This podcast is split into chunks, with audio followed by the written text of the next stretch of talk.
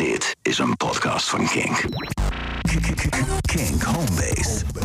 Frank Stevens. Welkom bij een nieuwe aflevering van Homebase, de hiphop podcast van Kink. Mijn naam is Frank Stevens. En mijn naam is Steven Gilbers. En deze week gaan wij terugblikken op het jaar 2020 in hiphop. Maar dat doen we niet alleen. We bellen vandaag met maar liefst twee acts uit de Homebase 2020 Top 100. Namelijk de Doppelgangers en J57 van de JMO Gang. Maar eerst, eh, wij zitten niet tegenover elkaar vandaag. Klopt. En dat heeft, niet, eh, eh, dat heeft niets te maken met de lockdown. Jij zat Nee. namelijk in mijn bubbel, ik zat in jouw bubbel. Wij waren elkaars bubbel. We waren hartstikke dat is zo veilig. romantisch. Hielden overal rekening mee. Maar toch heb jij de sniffels gekregen. Ja, ik, eh, voor de duidelijkheid. ehm, ik heb een COVID-test gedaan. eh, en niet zo'n eh klote test, maar zo'n goeie. Die traag erover doet, zeg maar. Ik ben negatief dat ze wat trager je neus ingaan? Of wat, wat bedoel je? Dat het Nee, resultaat... je, hebt die, je, hebt, je hebt die sneltest en die had 40% Mhm. eh, eh, missed cases, geloof ik. Maar nee, ik heb die PCR-test gehad, die 99% accuraat is. En ik ben negatief getest, dus dat is gunstig. Gefeliciteerd. Maar omdat jij zo'n hypochonder bent, eh, En ik ben direct al onder de bus gegooid. Dankjewel, Steven. Maar ik heb, gewoon, ik heb gewoon wel een beetje een verkoudheidje of een griepje. En Mhm. eh, het leek ons verstandiger om, ehm, om deze een keer op afstand te doen. Ja, ja, ja. Toch wel even wennen om jou dan nu weer een beetje zoals, eh, nou ja, begin dit jaar via Zoom te spreken. We hebben toch zeker vanaf maart tot en met juli, augustus... hebben we het op ja. deze manier opgenomen. Ja, maar daar, Ja. Gaan, we, het, eh, daar gaan we het zo eh, over hebben. We gaan namelijk vandaag terugblikken op dit jaar. Ehm, dit jaar in hip-hop, dit jaar ons hè, persoonlijk, eh, dit jaar de podcast, dit jaar het event Homebase. Maar eh, eh, zoals ik al in de intro zei, we hebben ook twee interviews en eh, eh, met een reden. Maar daarover straks meer. Het heeft alles te maken met, eh, met de Homebase 2020 Top 100. Of de Homebase Mhm. Top 100 2020. Of de 2020 De Homebase 2020 Top 100. Homebase 100. Anyway, you get what I'm saying. Steven, ehm, los van dit alles, eh, eh, hoe is het met jou? ja, wel, wel, wel goed. Eh, het is een beetje lullig dat ik na een half jaar zo'n beetje elke dag... elke dag lange dagen werk, inclusief weekend. eindelijk vakantie heb en ehm, in plaats van lekker kerst vieren eh, een beetje- ziekjes op de bank lig. Maar Ja. verder heb ik niks te klagen. Hoe, eh, Nou, hoe is het met jou dan? ja, ja, nou ja, je zei het al, ik ben een hypochonder. Toen jij dacht dat je het had, dacht ik ook dat ik het had.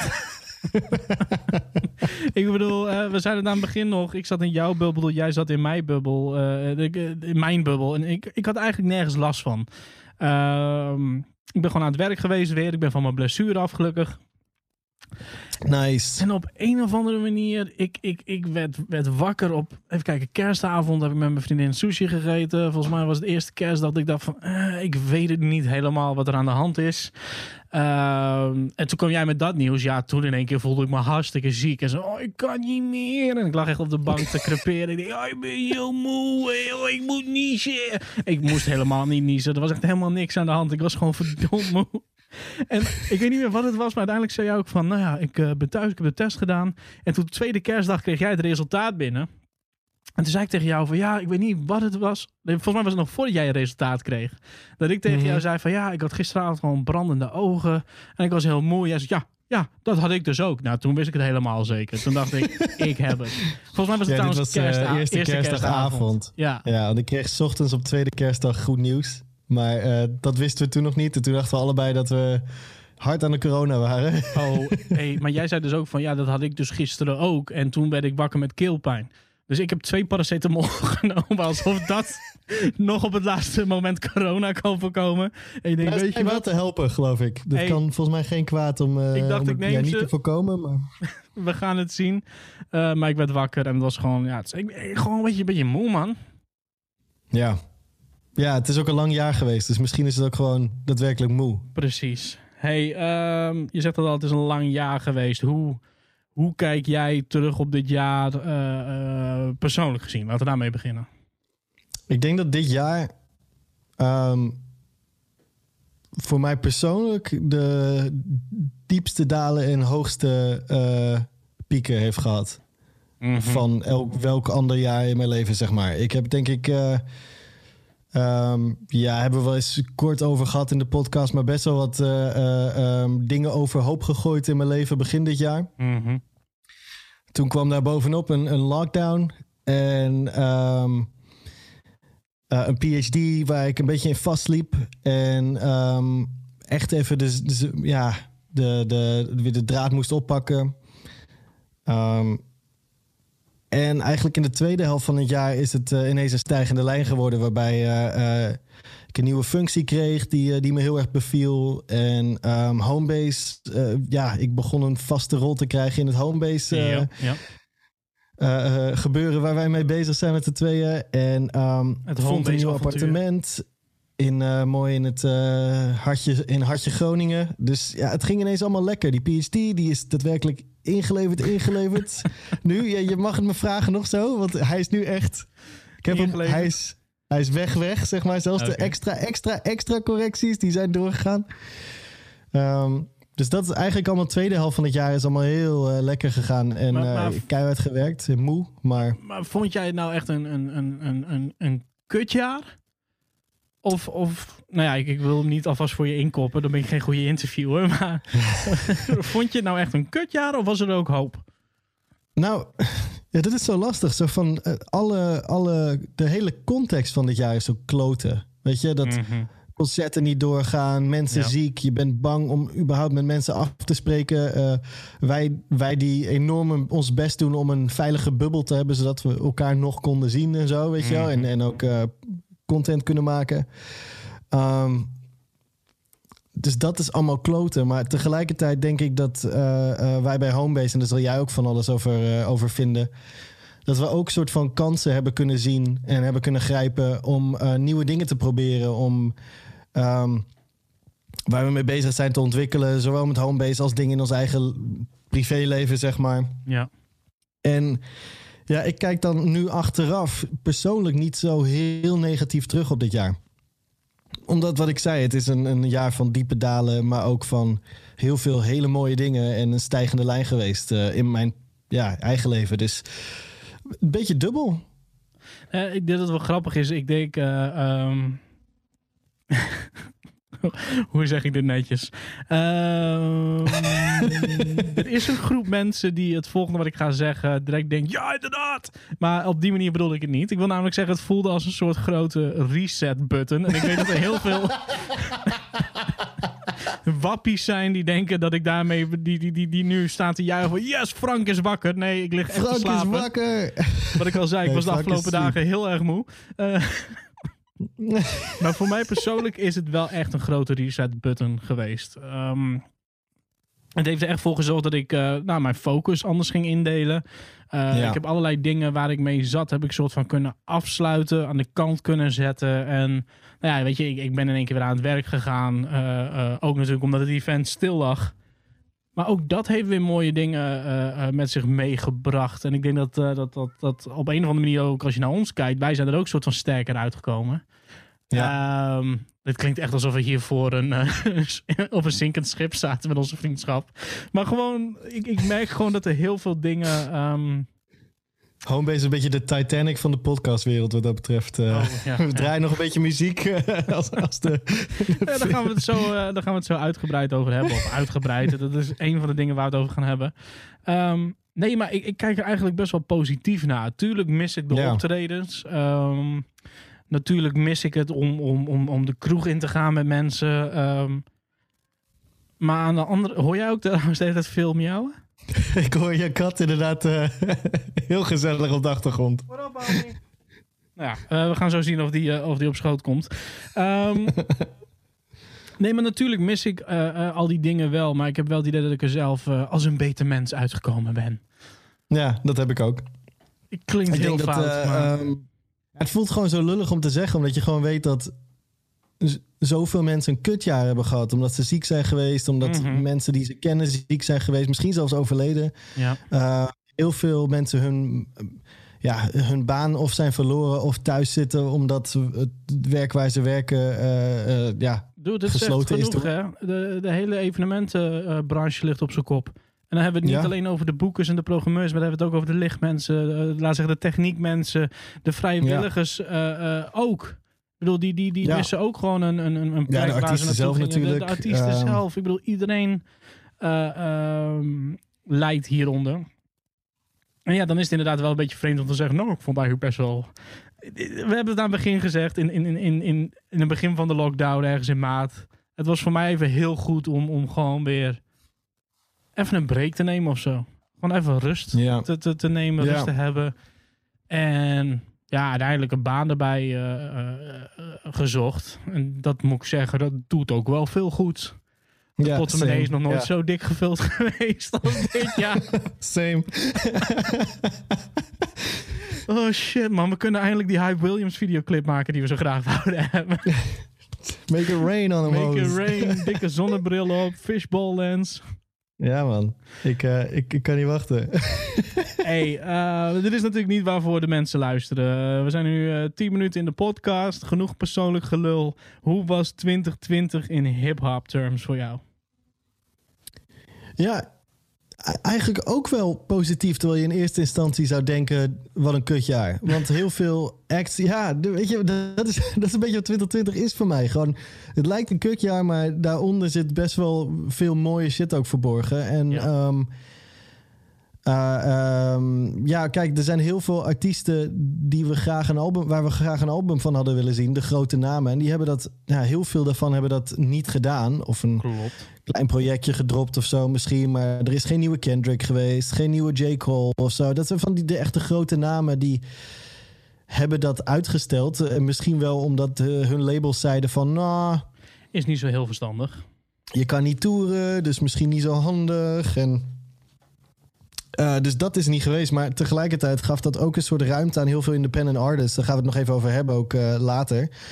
Ehm, ja, dat, dat heel veel mensen juist dit moment hebben aangegrepen om. eh, heel veel artiesten juist dit moment hebben aangegrepen om nieuwe muziek te droppen. En ook voor ons was het een mogelijkheid om wat aandacht te besteden aan artiesten die we misschien anders over het hoofd zouden zien. Want als de nieuwe Kendrick eruit is, dan ga je niet de nieuwe. Cleo Reed. Dan hadden we Cleo Reed niet ontdekt. Dan hadden we Precies. eh Joseph Chilliams en, en Fig niet ontdekt. Dan hadden we geen Rap Ferreira geluisterd. Dan hadden we het broertje van Kate Tronada, Lou Phelps, niet in de top 100 gehad. Ja. Want dan nou was ja, de focus ja. naar die grote artiesten gegaan. Precies. En de momenten dat dat is gebeurd, de weken dat er een grote artiest iets dropte, dan kwamen we ook vaak achteraf erachter. Oh shit, twee weken geleden kwam dit en dit uit. Kut, gewoon gemist, weet je wel? Omdat dan de nieuwe Cuddy of de nieuwe Eminem of de, de- noem maar wat, wat eh, een grote naam was, die, eh, die wel project hebben gedropt. Nou ja, ik, ik, ik denk dat dat heel mooi aansluit bij hoe ik naar dit jaar in, in, in, in hip-hop kijk. Het was, eh, wat ik ook al eerder aangaf, eh, een jaar van ontdekkingen. Ja, Het was gewoon vooral nieuwe acts ontdekken en, en daar een soort deep dive in doen. En ja, wat jij net ook al zei, eh, de, de grote labels dachten natuurlijk het is niet verstandig om nu muziek uit te gaan brengen. En dat betekent ook natuurlijk dat juist de independent artiesten hier gewoon een, een, een, een nou, ik wil niet zeggen een slaatje uit hebben kunnen slaan, maar gewoon ze hebben er laten zeggen het beste van gemaakt. Zij bepalen wat er Ja. met hun muziek gebeurt. Eh, dat zie je natuurlijk ook terug in, in Bandcamp, die al die acties heeft gedaan waarmee eh, al het geld rechtstreeks naar de artiesten ging. Bandcamp is een, een, een, perfecte hub voor, voor underground eh, en independent artiesten. Er staan trouwens ook genoeg grote namen op. Maar de, de, de, de, de independent artiesten die halen daar gewoon heel veel uit. Daarvoor is Bandcamp een perfecte hub. En met zo'n actie als dit. Ja, dat, dat is gewoon geweldig. Ik bedoel, daarin zie je ook dat independent muziek gewoon... eh, gewoon een topjaar heeft gehad. Ja, En en, daarnaast, eh, mensen hebben veel tijd gehad om, om muziek en podcast te luisteren natuurlijk. Eh, als ik naar mijn eigen Spotify keek, eh, toen met die end of the year Mhm. wrap-up van Spotify. Ik had 73 dagen non-stop geluisterd, zeg maar, als je het optelt. Ehm, dat betekent zo'n, wat is het, zes tot acht uur ge- gemiddeld per dag of zoiets. Ehm, en, en ja, dan kun je heel veel muziek gaan luisteren. Dus ook heel veel nieuwe muziek. En ehm, ja, dat is ook gunstig voor, voor mensen zoals wij, die, ehm, voor mensen zoals ons die ehm, ja, podcast maken. Want ja, wij kregen ook berichten van. Jij kreeg een e-mailtje laatst van een luisteraar die zat in lockdown, want die was in Australië. En dan moet je 14 dagen in lockdown zitten. En Die mooi moment om even. Nee, die was aan het Ja, luisteren naar de rock rap eh, eh, aflevering van Homebase. Precies, ja. En dat, de- ja, dat, dat, zulke dingen krijgen wij ook te horen. Het, is, het biedt ook mogelijkheden. Dat is het leuke van zo'n kutjaar. Dat er, ehm, ja, dat er eh, op dat moment ook kansen liggen. En eh, heel veel independent artists hebben die kansen gegrepen, denk ik. En dat is heel mooi. Ja, maar dat betekent niet dat, eh, hè, dat, dat de, de, de vaste namen waar wij aandacht aan besteden, of waar in ieder geval ik al de afgelopen nou ja, bijna twee jaar aandacht aan, aan heb besteed, dat die niet voorbij zijn gekomen. Want we hebben wel gewoon eh, nou ja, albums gehad van Action Bronson. Static Select heeft een nieuw album uitgebracht. Eh, Homeboy Sandman, A$AP Rock. Ja. We hebben twee platen van Styx gekregen. Drie van de Doppelgangers. Eh Te Relaxed heeft natuurlijk een nieuw album uitgebracht. Griselda kon je niet omheen dit jaar. Ja, nee. Twee Eminem-albums, Twee Kid Cudi-album. Mac Miller hebben we nog een album van Ma- gekregen. Ja, dat een? vergeet je bijna. Maar dat was de eerste of tweede week van januari. Dus Mhm. dat is inderdaad nog 2020. Heb jij ook trouwens dat 2020 voor jou pas voelt vanaf half maart? Ja. Nou ja, dat, dat, ik, ik was net aan het zoeken naar een haakje om dat te kunnen Ja. zeggen. Omdat we het nu natuurlijk over hip-hop eh, eh, in 2020 hebben. Of muziek in het algemeen. Maar ja, echt. ehm, ik, ik, ik had het laatst nog met jou over bijvoorbeeld over de podcast. Zo van, oh ja, dit Ja. jaar eigenlijk maar één interview gedaan. En toen dacht ik, nee chef, je hebt gewoon het eerste half jaar heb je ook nog een paar interviews gedaan. Dus op Mhm. die manier, eh, ehm, wat je zegt, het voelt alsof dit jaar pas begon halverwege maart of zo. Maar jij hebt ehm Pax heb jij eh, eh, geïnterviewd. Pax jij the hebt Humanoids, we hebben drie luik natuurlijk met. Improversum. Drie luik met Def P, Ja. eh, Improversum inderdaad. Athletic Progression heb ik nog geïnterviewd op Eurosonic. Das Effects Ja. heeft nog op Homebase gestaan in Simplon. Ja, we hebben samen toen in eh, februari eh Das Vex nog geïnterviewd. Ja, na het concert. klopt. Ja, Eh, Twisted natuurlijk, Jamie Madrox, maar dat was al, was al later. Dus ja, er is Ja. eigenlijk nog best wel veel gebeurd. Alleen dat, dat vergeet je. Die, die, die januari, februari was er niet is gewoon... I don't remember that. nee, Dus, dus nee dat, is gewoon een vage beetje weg. periode geweest. Ja. Hey, zijn er ook eh, eh, eh, grote teleurstellingen voor jou dan dit jaar in, in, in muziek? En Ik bedoel, dat kan zijn een artiest die niet iets heeft uitgebracht. Een artiest waar, eh, waar het nogal stil rondom was. Maar het kan ook zijn een artiest waarvan je denkt... joh, had nog even gewoon harder doorgewerkt... en eh, had er niet zo'n puinhoop van gemaakt. Ja, ehm Ik kan alvast één voor jou bedenken. Ga je gang. Eh, moet ik wel eventjes de juiste titel erbij pakken, want ik wil het wel even helemaal goed zeggen. Eh, ik ben nu aan het scrollen, dus heel onprofessioneel van je, Frank. Nou ja, anders ga ik het wel gewoon eventjes eh, op, de, op de makkelijke manier doen. Het feit dat Kid Cudi en Eminem niet een heel album hebben uitgebracht in plaats van Ah, alleen een single ja, genaamd The Adventures Adventures. of Moonman en Slim Shady.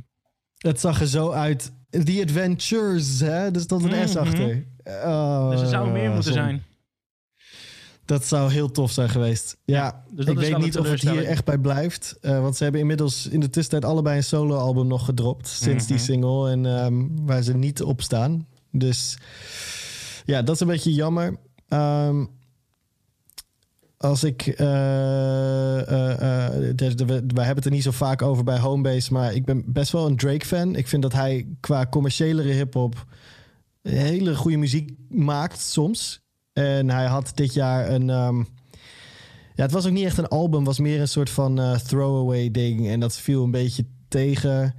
Eh Naast viel achteraf een beetje tegen. Ook al was ik in de eerste week best wel hype, maar jij hebt het een beetje verpest voor mij. Ja. Als de luisteraars willen weten waarom, moet je die aflevering maar terugluisteren. Mhm. Maar Frank was echt een buzzkill daar en hij had op zich wel een punt. Poeh. Ja, ik vond achteraf twee J Electronica albums. En hoewel ik ervan heb genoten, ze konden niet de hype waarmaken. Wat mij betreft. Als ik, als ik heel kritisch terug, terugdenk. En het is niet dat ze niet goed zijn, maar ik had verwacht dat wordt een, eh, een 10 out of 10. En het was geen 10 out of 10 voor mij. Eh, allebei niet. Eh, written testimony niet. En, ehm, en, en die, die laatst gelekt was ook niet. Dus, Het is maar goed dat ehm, je niet voor hip-hop in je smol schrijft, joh. Die waren helemaal hotel de botel over, dit, over, over beide platen. Ja, maar ja, er zijn wel meer redenen waarom het goed is om niet voor. eh, Goed. Uh, wat waren jouw teleurstellingen, Frank? Wauw, mijn teleurstellingen vooral gewoon alle, uh, alle artiesten die, uh, die helaas niet in Simplon hebben gestaan op Homebase. Ja, um, dat voorop.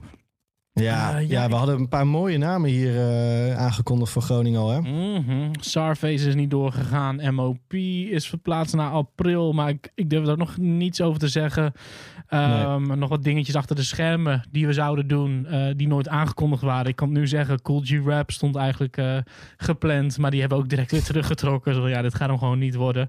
Nee, nee. Dat, dat, dat is wel echt gewoon het, het kutste van het jaar. Ja, de live show die wij al uh, uitverkocht hadden voor, uh, met Stix, de live podcast van Homebase. Nou die ja, is, uh, ja, ik wou net zeggen, we zouden onze eerste live podcast doen. Als we het hebben over nieuwe dingen proberen in een jaar als dit en, en, en, en nieuwe kansen zien. Hè, waar, de, waar de ene deur sluit, schoppen wij de tien nieuwe open. Dat was een van de dingen waarvan we dachten, weet je wat? Ja. We mogen maar met 30 mensen. En volgens mij was het net in de periode dat we iets meer dan 30 mensen binnen mochten hebben. Ja, 35 mochten we in Simplon. Precies, dus we hadden 35 tickets verkocht. Binnen drie kwartier uh, gewoon uitverkocht. Logisch, we hebben het over sticks. Ik bedoel, come on. Um, en jou, hè? En mij. Nou, ik, ik, neem, ik, neem, aan dat er zeker 33 voor, uh, voor uh, sticks waren. Maar die, die twee tickets die kwamen voor onze Pretty Faces hoor. Dat weet ik zeker. Ja. nee, maar het was voor ons ook nieuw. Dat was, we, we, gingen kijken wat zijn de opties die we hebben. En wij dachten, hoe vet is het als we gewoon een live podcast gaan opnemen met Stix. Daarin een deep dive doen in, in zijn carrière dit jaar. Um, de muziek waar hij naar luistert, al dat soort dingen. En, en dit is een soort uh, uh, reoccurring team in, in, in dit jaar voor mij. Mm. Elke keer als ik iets plan omdat ik denk, oh nu kan het wel weer. Wordt ongeveer één of twee weken van tevoren worden de regels weer, uh, weer aangescherpt. Ja, tot op tweede kerstdag samen vieren. Omdat ik bang Precies. was dat corona had. Precies. Ja. Nee, maar dit, dit, dit, dit, dit gebeurde mij telkens. En dat gebeurde natuurlijk ook met, met de live podcast met Stix helaas. Ja, ja, dat sucks. Dus dat zijn wel voor mij de grootste, de grootste blunders. En ja, voor de rest, artiesten die wel of niet iets hebben uitgebracht. Ja, weer geen MF Doom album. Maar ja, dat had ik eigenlijk ook niet meer verwacht. Ik denk dat die beste man gewoon merchandise en en, en, en re-releases blijft uitbrengen voor de rest van zijn leven. Uh, ja. Nou ja, niet zozeer een teleurstelling, maar wel dat ik gewoon mezelf wel een klap in mijn gezicht wil geven. Uh, dat ik Ghost Main nog niet eerder heb gecheckt. Dat dat album, laten we zeggen, met Halloween al uit was. En wij een hele special doen over horror rap. En, en gewoon geen flauw idee hebben dat dat album uit is, wat een van mijn favoriete platen van, uh, van het jaar is. Ja, dat is een beetje zo'n voorbeeld van uh, dat je het over het hoofd ziet wat er uh, uit kan komen alsnog. Um, ja. Als er wat andere dingen spelen. Ja. Wat zijn jouw echte hoogtepunten qua releases? Hmm. Run the Jewels. Uh, RTJ4 was, vind ik, een meesterwerk. Mm -hmm. Van van de eerste seconde tot de laatste. En dan gaat hij perfect over weer in de eerste track. Dus je kan hem op repeat luisteren. Ja. Um, en niet alleen omdat die producties zo goed waren en de, de, rhymes, maar er zaten wat lyrics op die voelden alsof ze uh, precies op het goede moment voor mij waren geschreven. En alsof ze precies op het goede moment voor wat de wereld doorheen ging. Mm -hmm. Met, uh, met de Black Lives Matter protest en zo. En het paste zo goed in het, uh, in het moment. En los van dat het goed past in het moment, was het, um, is het, uh, het voor mij nu al een, een, een, een klassieker. Uh, voor zover je dat kan zeggen zo snel, na een half jaar of zo. Maar dat is echt. Daar was ik echt door weggeblazen. Um, qua albums is dat uh, mijn favorite. Ik, ik, spaar nog even wat uh, mijn favoriete track was, want daar gaan we het later nog over hebben. Ja. Um, maar onze favoriete track, kunnen we wel zeggen. Onze favoriete track. Ja, we zijn ook gewoon op één lijn. Dat gebeurt ook echt zelden in bij Homebase, dat we het helemaal hey, eens zijn. Wat zei ik nou net dan? Wij zijn ook dichter bij elkaar gekomen dit jaar. nee, uh, Mac Miller's album. Oh ja. ja, vind ik altijd lastig. Postume albums vind ik altijd moeilijk checken. Ja, ik word er altijd een beetje verdrietig van. Maar... Ja, ik, ik, had er ook geen vertrouwen in. Ik dacht, wat zal wel. Um, dit, dit kan niet heel goed zijn. Maar ik denk dat de juiste mensen erop hebben gezeten. En, en, en ik weet niet wat het was, maar. Dude, het, het, het, het, het had alles. Het deed ontzettend veel pijn, maar je wou er ook naar blijven luisteren. Because it was that good. En ik denk Ja. dat je hier gewoon echt kan horen, nou ja, wat ik al zei, de juiste mensen zaten erachter. En er was waarschijnlijk gewoon een juiste hoeveelheid aan muziek wat al klaar lag. Het voelt niet aan iets waar te veel aan gedokterd is, laten we maar zeggen, om er nog wat van te maken. Nee, nee, het voelde alsof het nog wat. eh, de mixes nog wat gefixt waren of zo. Of hier en daar een instrumentje erbij. Maar dit waren wel tracks waar hij. Met, het waren geen Tupac eh postume albums van Nee, in de jaren Frankenstein 2000, zeg maar. Ja. Poef. Eh, ja, Run dit the Jewels. Run the Jewels 4 natuurlijk. Eh, Miles, Blue and Excel. Ook Mm. echt, jezus, wat een album ook. En dan niet alleen qua het effect wat het op mij had en eh, wat een album, maar ook gewoon qua de hoeveelheid tracks en de lengte van het album. Ik bedoel, dit was gewoon een film. Dit was gewoon, volgens mij als ik het goed heb, anderhalf uur aan muziek. Dit, dit was gewoon een, een, een film zoals films in de jaren negentig waren. En worth every, like every second is goed gebruikt op, op die plaat. I love Ja. it. Ehm, ja, Run the Jewels heb ik dus al gezegd. Poeh, jongens, jongens, jongens, jongens. Eve Toomer. Oh ja. Ja, is op het randje van hip-hop, maar voor ons wel hip-hop genoeg om hier genoemd te worden. Dude, hij maakt gewoon beats en mixt dat met rock als het ware. Maar ook met... Dat is het rare. Zijn singles zijn een soort van... Marilyn Manson maakt een plaat met Childish Gambino... Maar dan Childish Gambino de zangerkant, laten we zeggen. en niet de rapperkant. Dus, dus Ja. zo moet je het een beetje checken. Maar hij heeft ook platen gemaakt waar hij gewoon als een soort FX Twin klinkt. Of als een Flying Lotus. Dus ja, ik weet niet man. Hij hoort voor mij, eh, eh, verdient hij echt een plek bij Homebase. Maar het is vaak een beetje Ik ben het ermee eens. out En there. uiteindelijk, als wij dat allebei vinden dat het er thuis hoort, dan hoort het er thuis. Heel simpel. Zeker, ja. En eh, ja, Ghost mee natuurlijk. Wat een verrassing was dat voor mij. Ik had niet, Ja. ik had wel eens van hem gehoord. Ik had wel eens wat muziek van hem gehoord, maar ik vond het nooit zo heel erg denderend of wat dan ook. Nee, En toen kwam het album en het was echt gewoon... Ik zet hem op en ik zet hem nog een keer op en nog een keer op en nog een keer op en nog een keer op. En ik kan niet wachten tot hij in eh, februari, godverdomme, eindelijk eens een keer eh, echt uitgebracht wordt op vinyl en op cd. En, eh, zal wel weer uitgesteld worden of niet. Ja. ja. Eh, een plaat waar ik wel een beetje soort van op terugkom. eh, het Buster Rhymes album. We zeiden allebei Ja. album van het jaar. En ik heb hem eigenlijk daarna nooit meer echt opgezet. Ik ook niet. Heel af en toe eens een keertje. Misschien, laten we zeggen, verwachten we zo weinig van Buster Rhymes in 2020.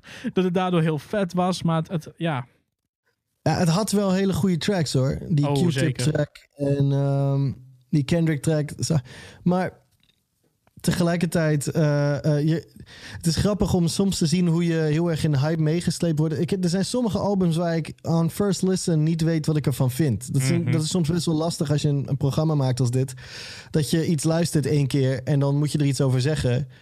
En dan heb je nog geen mening gevormd echt, zeg maar. En andere keren gaat het... Dan hoor je het één keer en denk je, bam, classic. ja. En dan luister je twee weken een keer terug. En of je merkt dat je het niet meer checkt, ondanks dat het een classic is. En dan, huh? hoe kan dat nou? Waarom luister ik dit andere dan meer? En dan... Het is, het is soms heel gek hoe dat gaat. Maar de Buster Rhymes was een beetje zo eentje waar we hyped as fuck waren. Misschien door lage verwachtingen die... Mhm. Ja, moeilijk. Ja, Maar ik ben het wel met je eens. ik denk dat het ook gewoon, maar wat je net zegt, van vanwege dit programma moeten we dan in één keer snel een mening hebben over iets. Maar ik denk dat het ook gewoon belangrijk is dat we zo eerlijk zijn dat we ook gewoon nu zeggen, weet je, het was een lekkere plaat. En ik, ik kan hem zo weer opzetten en er weer van genieten. Maar het was niet zo'n zo'n event als wat we dachten. Nee, hetzelfde een beetje wat je met, eh, op hip-hop Twitter vaak ziet. eh eh, Cardi's album werd al een 10 genoemd en zo. En ik denk, ja, ik heb ervan genoten hoor, maar het is geen 10. Nee, zeker dat niet, is het echt niet. Nee, verre Nou, van. Voor ik Dus- het vergeet, eh, niet alleen Run the Jewels bracht een vierde plaat uit eh, dit jaar, ook Veld. Ja, Ook dat een klopt. album waar eh, ik in eerste instantie bijvoorbeeld van dacht van... eh, dit is niet wat ik had gehoopt. Jij was Ja, toen heb ik heel veel aan gedraaid.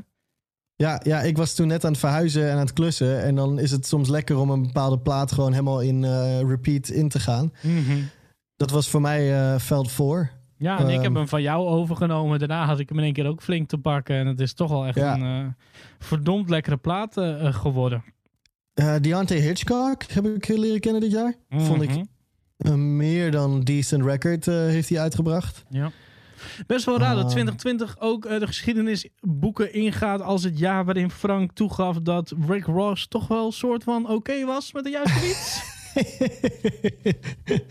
ja, zeker. Ja, ja ik, heb al, ik heb al lange reclame gemaakt. Eh, Hey, als Ik ik, weet een DeLorean had, was ik terug de tijd ingegaan en had ik mezelf een klap in mijn smoel gegeven. en dan niet zo van, je je had het eerder vond, moeten of- ontdekken. Nee, gewoon zo van, dude, je gaat niet zeggen dat je Rick Ross soort van goed vindt. Keep your mouth ja, shut. ik, heb, ik heb je al aan 50 Cent eh, laten toegeven ooit, volgens mij, dat je het eh, de beste rapper ooit vindt. Ja, Dus- dat was off-air. Nee, niet de beste rapper ooit. Even kappen nou. Ik merk dat, dat die, wel- eh, die, die, die, die latency, die delay in de Zoom, dat, dat verneukt wel een beetje het gesprek hoor. Want ik zeg al ja, ja, ja. En dan hoor ik 50 Cent beste rapper ooit. Ik denk, wat even. oh mijn god. Maar goed, Ja, ik zou daar ook de schuld aan geven, ja. ja. even voor de luisteraar. Wil jij nou gewoon weten... eh, eh, ehm, wat zijn nou eh, jullie favoriete tracks, weet je wel? Of onze favoriete tracks van het jaar? Check dan eventjes de King Homebase playlist. Het is te vinden op Apple Music, Spotify, YouTube, Deezer. en natuurlijk ook gewoon via de Kink website en de Kink app. 100 Yes. tracks. Ja, die volgens ons twee dan toch wel een soort van de beste tracks van het jaar zijn. Ja, we begonnen met een top 50. Eh, dachten eerst, oh, hoe krijgen we die in godsnaam gevuld? Nee, nee, nee, nee, nee nu lieg je. Ik had de 50 in principe al vol. en Nee, toen dachten we, ik dacht in er eerste instantie, hoe gaan we 50 tracks vu- vullen dit jaar? Want je hebt toch zo'n idee dat iedereen dat zegt, dat ah, 2020, klote jaar. Mhm. Dus je hebt ook in je hoofd van, nou, dat, hoe krijgen we dat gevuld, joh? En dan heb je hem, en vervolgens maakte jij even een shortlist. En voor je het wist zat je over de 50 heen. En eh, misten we nog heel wat. En zeiden we, nou, fuck it, dan gaan we gewoon 100. En toen bleek dat zelfs best wel pittig te zijn. En ik denk dat ze zelfs nog wat tracks die we heel graag hadden erin hadden gewild, gewoon vergeten zijn. Of, ehm, of hebben moeten ditchen. Nou ja, heel simpel. Ehm, eh, voor Kink is natuurlijk een, eh, ook een, een, een lijstje naar buiten gebracht met de 20 favoriete tracks van Homebase. En er stond bijvoorbeeld Loyal Carner en Madlib Yesterday eh, tussen. ja, die staat niet in de top 100. En volgens mij hebben we... ehm, we hebben wel een aantal hele goede Run the Jewels tracks erin. Maar volgens mij zijn we Firing Squad eh, vergeten erin te zetten. Eh, Dude, ja, weet je, je dude, kan, je het kan het ook is? niet... We hadden die Royal Blood remix. Die stond, laat zeggen, werd op Kink veel gepromoot. Ja, En toen dacht ik van ja, weet je, No Save Point was doper. Dus toen heb ik in die lijst ook No Save Point gezet. En zelfs die ben ik vergeten. Alleen Oelala staat in de top 100.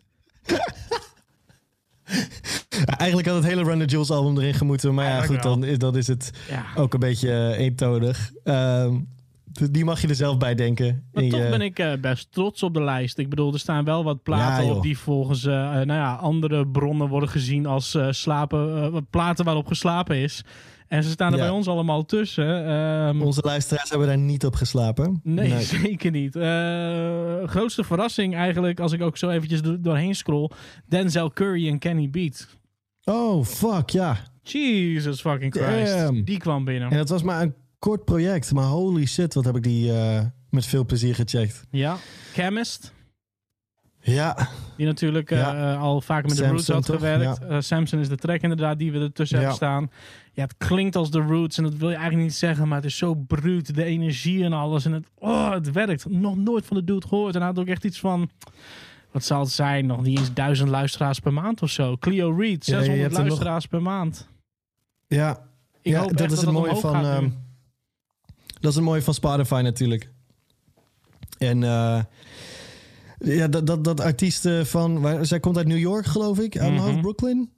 Nou, in ieder geval New York. En. ehm, ja, en die kom je dan tegen. Jij kwam haar tegen, haar, haar muziek. Een track van anderhalve minuut of zo. Maar ja, ja.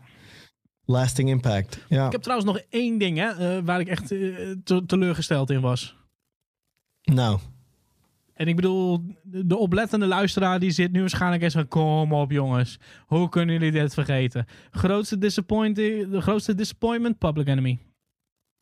oh, Public Enemy number one met eh, de, de, de overgebleven leden van de Beastie Boys en Runny MC. Oef. Geen LL Cool J, eh, alleen maar een matig op een telefoon opgenomen refreintje van de Beastie een voice Boys. note van de Beastie Boys, inderdaad. Een voice memo. Oh my god, dude. Dat, en dat was hun return naar Def Jam, hè? Nog een grote mislukking dit jaar. Het feit dat er schijnbaar een soort 1 april grap was... dat Flavor Flav uit Public Enemy gekikt was. Jij zei nog zo mooi dat we in het ootje zijn genomen door, ja. eh, door Public Enemy. Ja. Nou ja, ik denk... ehm, het, het, het mooie is, de independent artiesten... Die, die, die hebben toch wel, laten we zeggen, een topjaar gehad. Dat is denk ik waar toch wel de kracht in zit. Nieuwe dingen ontdekken. eh, eh, veel platen uitbrengen. Ik denk dat we die kant eventjes moeten opgaan. Laten we eens eventjes, eventjes die, die, die, die kant induiken, als het ware. Ik had natuurlijk een eh, tijdje geleden een interview met Jamie Madrox van Twisted. Mhm. Heeft een eigen label natuurlijk. Of tenminste, hij niet, maar zijn manager, hij, Monoxide, hebben natuurlijk een eigen label. Magic Ninja Entertainment. Maar ze zijn gewoon independent. Ze hebben maar Ja. liefst drie cd's uitgebracht dit jaar. ja, independent betekent... Drie als eh, Twisted. Oh, ga verder. Ja, de- ja, independent betekent eh, eh, niet bij een major label. Zeg maar, niet bij. Universal, niet bij Sony, niet bij... Weet je, dat, dat is eigenlijk wat daarmee bedoeld wordt. Hè? Dat je niet... Dus kunnen ze doen zit. wat ze willen. Precies. Want je hebt niet een, board, boardroom die, ehm, die zegt... Nou, niet zo heel verstandig. Misschien moet je. Nee, niks van dat alles. Gewoon rammen. Eh, Nou, ja, zoals ik net al zei, ze hebben drie platen uitgebracht als Twisted. Maar ze hebben ook allerlei artiesten op het label. eh, hebben ze nieuwe albums van uitgebracht. Ze hebben EP's uitgebracht. Een shitload aan merchandise. Eh, ze hebben een livestream festival gedaan. Ze hebben eh, nou ja, meerdere livestreams gedaan in het afgelopen jaar. En, en, en Madrox zei ook al dat dat eigenlijk het soort pluspunt is van independent zijn. En bij wie we dat ook terug zagen, eh, zijn de doppelgangers. ja, zeker. Ze hebben drie platen uitgebracht dit jaar. G-Pack Volume 2, een, eh, een, een, een collectie van unreleased tracks genaamd Dumpster Dive en Beats for Brothels Part 5. Good names, yo. De Doppelgangers. Ah. Good album titles, dude. Zeker. In ieder geval, wij dachten, eh, eh, ze staan in de top 100 met de track Red Pistachios. Wij dachten, weet je wat, laten we gewoon eventjes met de doppelgangers bellen. Ze zijn natuurlijk al eerder te gast geweest in de Homebase podcast. Sterker nog, ze waren de allereerste gasten in 2019, aflevering nummer 3. Ja. We hebben de telefoon erbij gepakt. Eh, nou, eigenlijk de laptop. Het is een Zoom call. De kwaliteit is niet heel denderend, maar we wouden toch eventjes weten hoe het met de heren gaat. Hoe zij naar dit jaar hebben gekeken en eh, hoe zij naar de toekomst kijken. Laten we gaan luisteren. Kink. Kink. Homebase.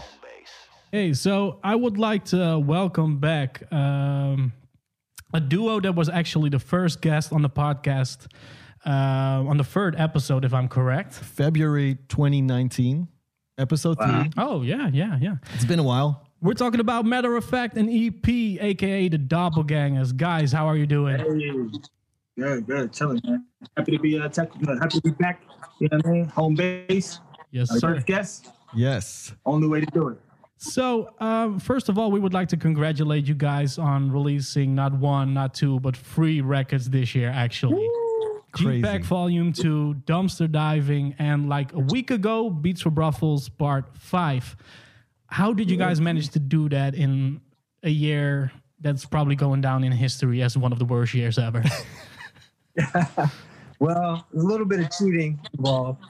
You know, Dumps, Dumpster Dive is, is a compilation of uh, some older music. So that did allow for us to not have to work on that particular project. However, we did need to clean up a lot of those Pro tool sessions, hmm and that was more grueling probably than making new music. Yeah. because they were older sessions. They needed to be remixed. They needed just they needed a lot of attention, TLC. a lot of TLC. Yeah, so it was tough. But the rest of the music, yeah, I mean, COVID unfortunately allowed for us to just kind of get focused.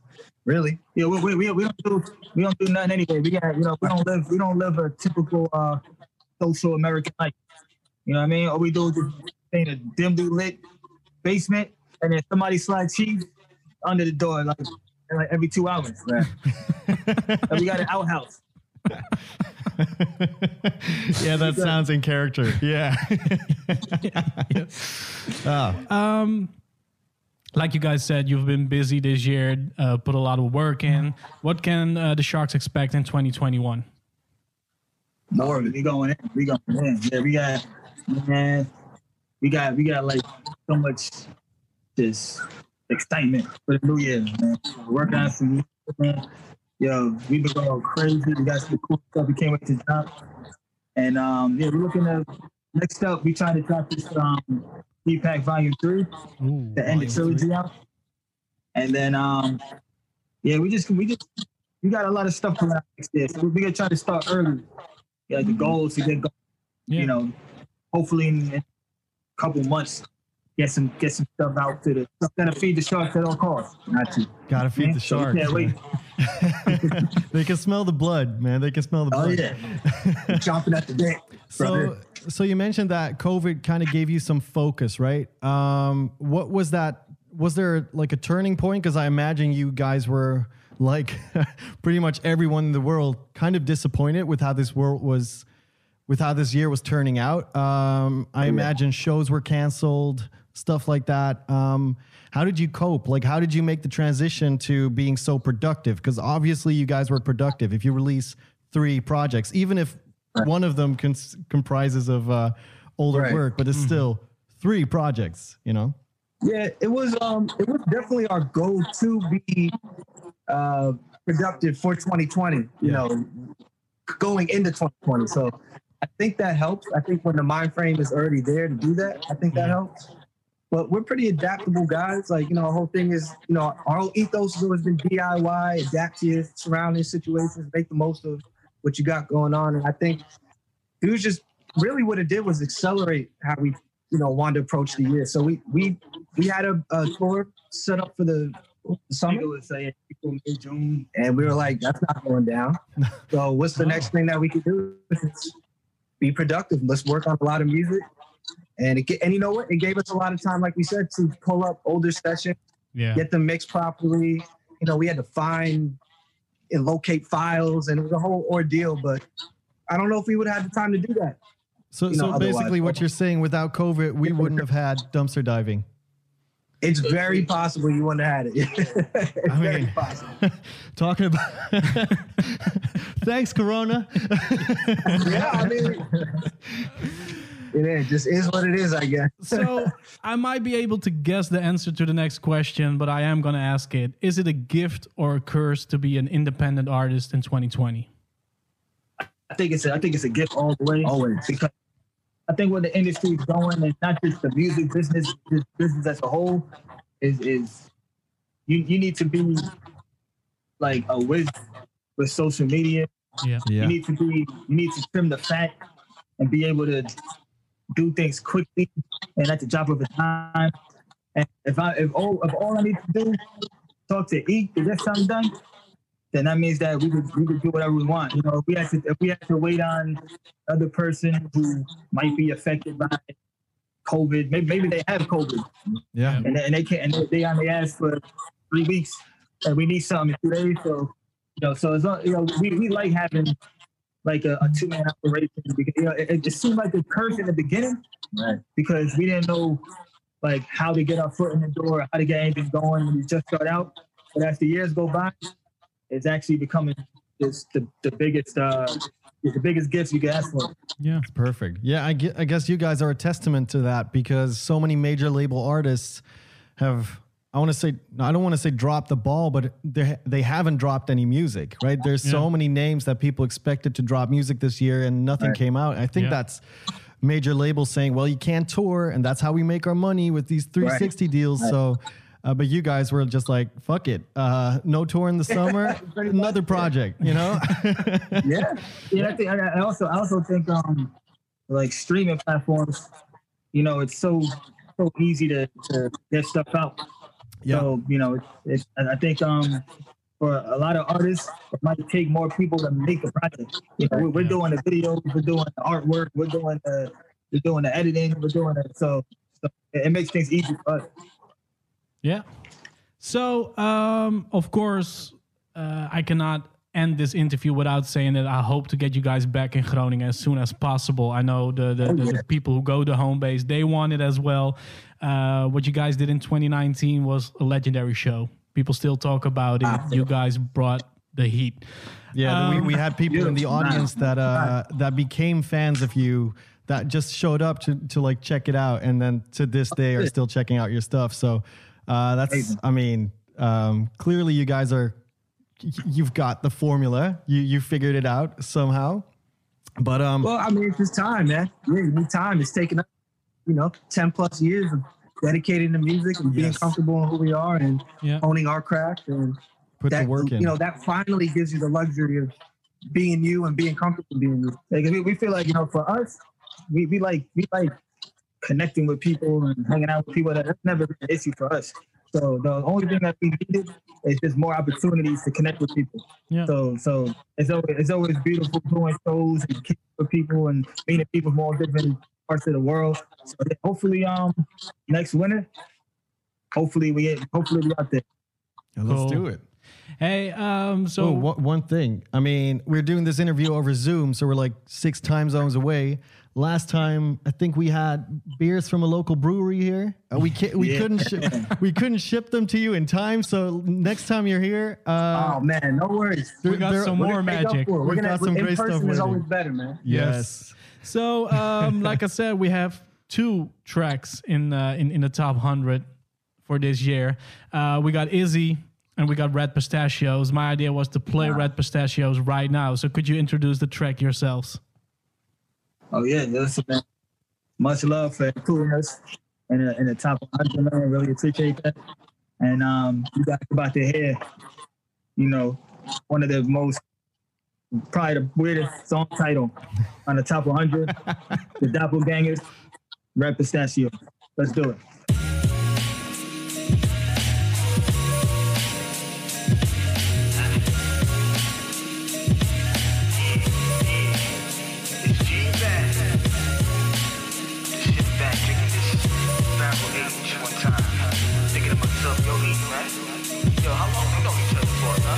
Yeah, yeah, we go back like my MPB, Vertex 3.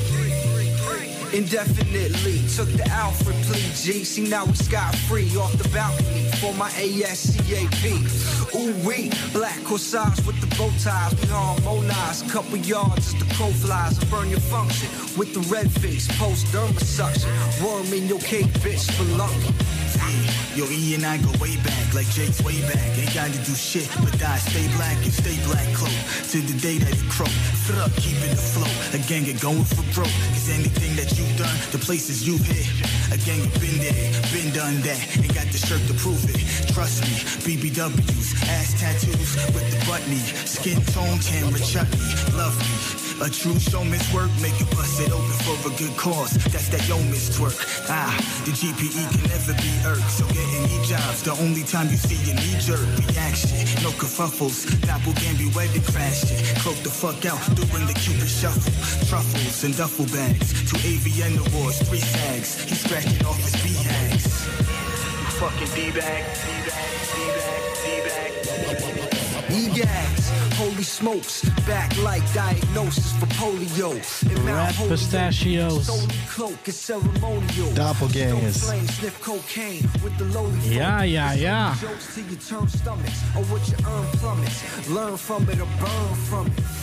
Lekkere track, man. Toch altijd tof hè, om eventjes weer, eh, even weer met de mannen te praten. En ook Ja, heel tof om te zien hoe, hoe zij zich eh, eh, ja, staande houden in deze tijd.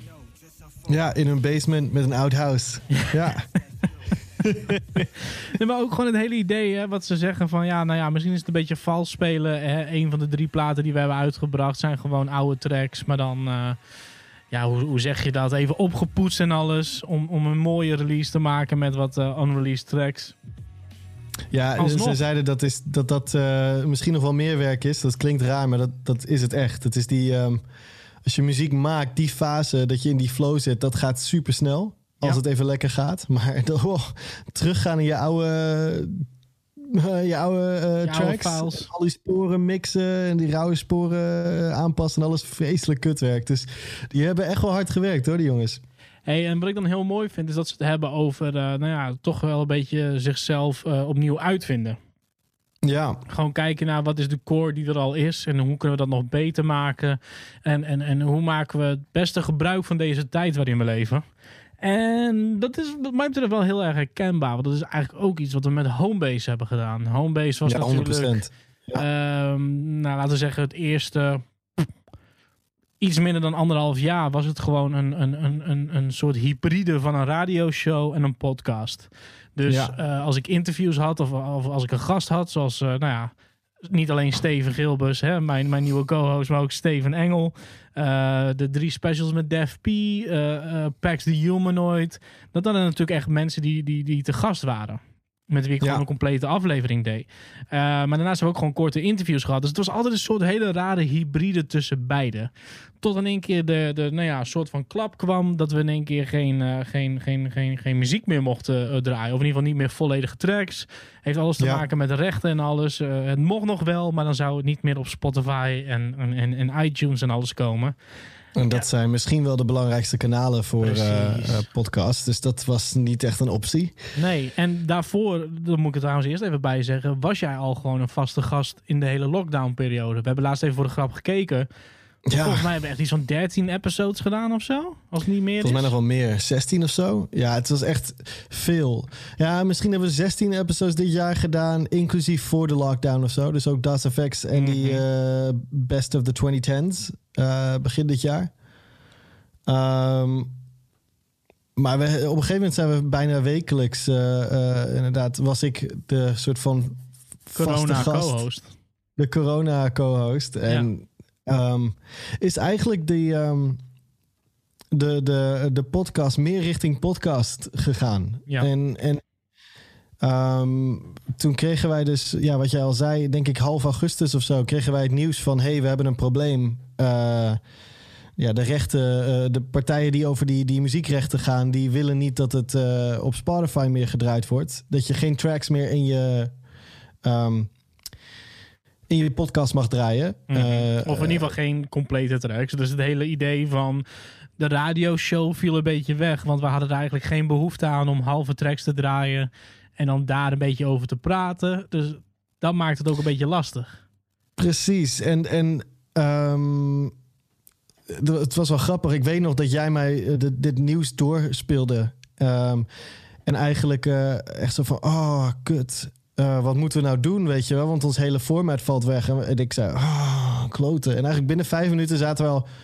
Ja, maar we hebben nu ook al stukken dat we gewoon 30 minuten lullen... zonder dat er een track gedraaid wordt. Dus Nou ja, like, sterker nog, voor dit alles waren we er al mee bezig. We waren al Ja. aan het denken. Ik had al gezegd van, joh, eigenlijk wil ik jou eh, misschien dan één keer in de maand als vaste gast hebben of zo. Dat we dan de laatste episode meer een podcast doen en de rest wat meer radio. En- Radio. We hadden echt allemaal van dat soort, ideeën, dat soort ideeën. En toen kwam die klap.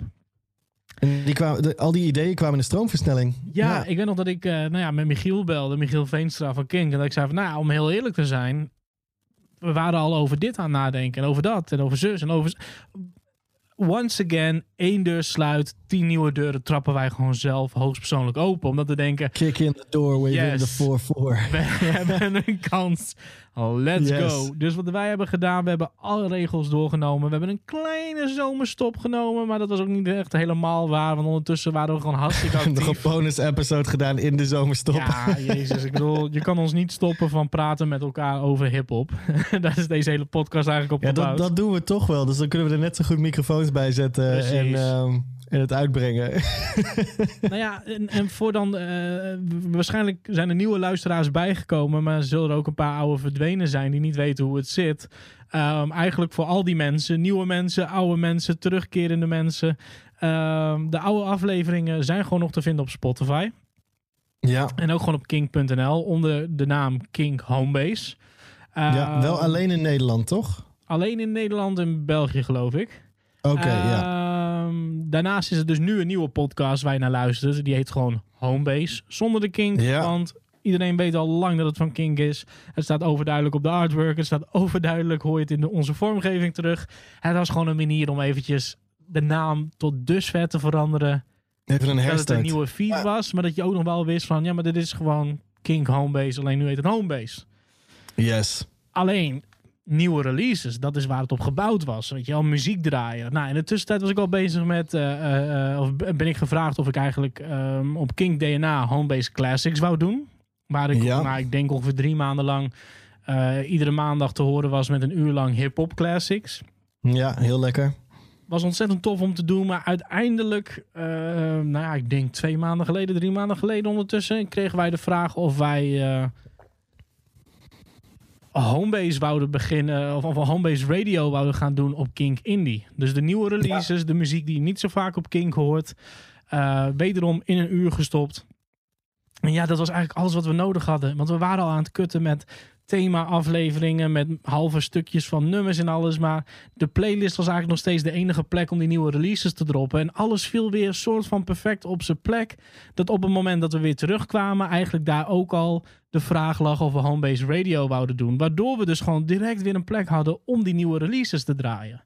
Ja, en die weer konden linken aan de playlist die jij nog steeds elke week netjes bijhoudt. En wat eh, voor alle playlist? Ja, het is, eh, het, is een, eh, het is mijn lijstje hoor. Ik Het heb is, wel eens in, in, in de wandelgangen gehoord dat, dat sommige mensen hierop slapen. ja, Op de ja, muziek zeker. die wij draaien. ja, Maar hier hoor je het gewoon. Ja, ja het, is, het is vol met dingen waar mensen op slapen. Behalve als je. Een vaste zoals jij, homebase eh, luisteraar bent. Nee, precies. Ik bedoel, we weten, we, maken er nu een grapje, grapje van, maar we weten dat we in een soort niche-wereld zitten. Deze muziek hoor je niet bij de grote radiostations die hip-hop draaien. Deze muziek hoor je, nou ja, al bijna niet. Tenminste, er zijn gewoon niet genoeg underground platformen die hier aandacht aan besteden. En dit is waar ons hart ligt. Dit is wat wij doop vinden. Dit is wat wij tof vinden. Dit is ook hoe onze vriendschap is ontstaan. Een soort van non-stop discussie over. wat jij houdt wat meer van de populairdere rappers. En ik hou misschien volgens jou te veel van underground rappers. En dat was altijd al een soort leuke dans Hebben we dit verhaal hadden. wel eens verteld? Hebben we dat wel eens verteld? Hoe we wij hebben het wel eens verteld. Maar we kunnen het nu nog wel een keer doen. Maar fuck it, het is toch een soort flashback aflevering. Go ahead, Ik denk dat het dan 2013 was. I guess. Ja, ik denk 13. Ja, nee, dat moet wel.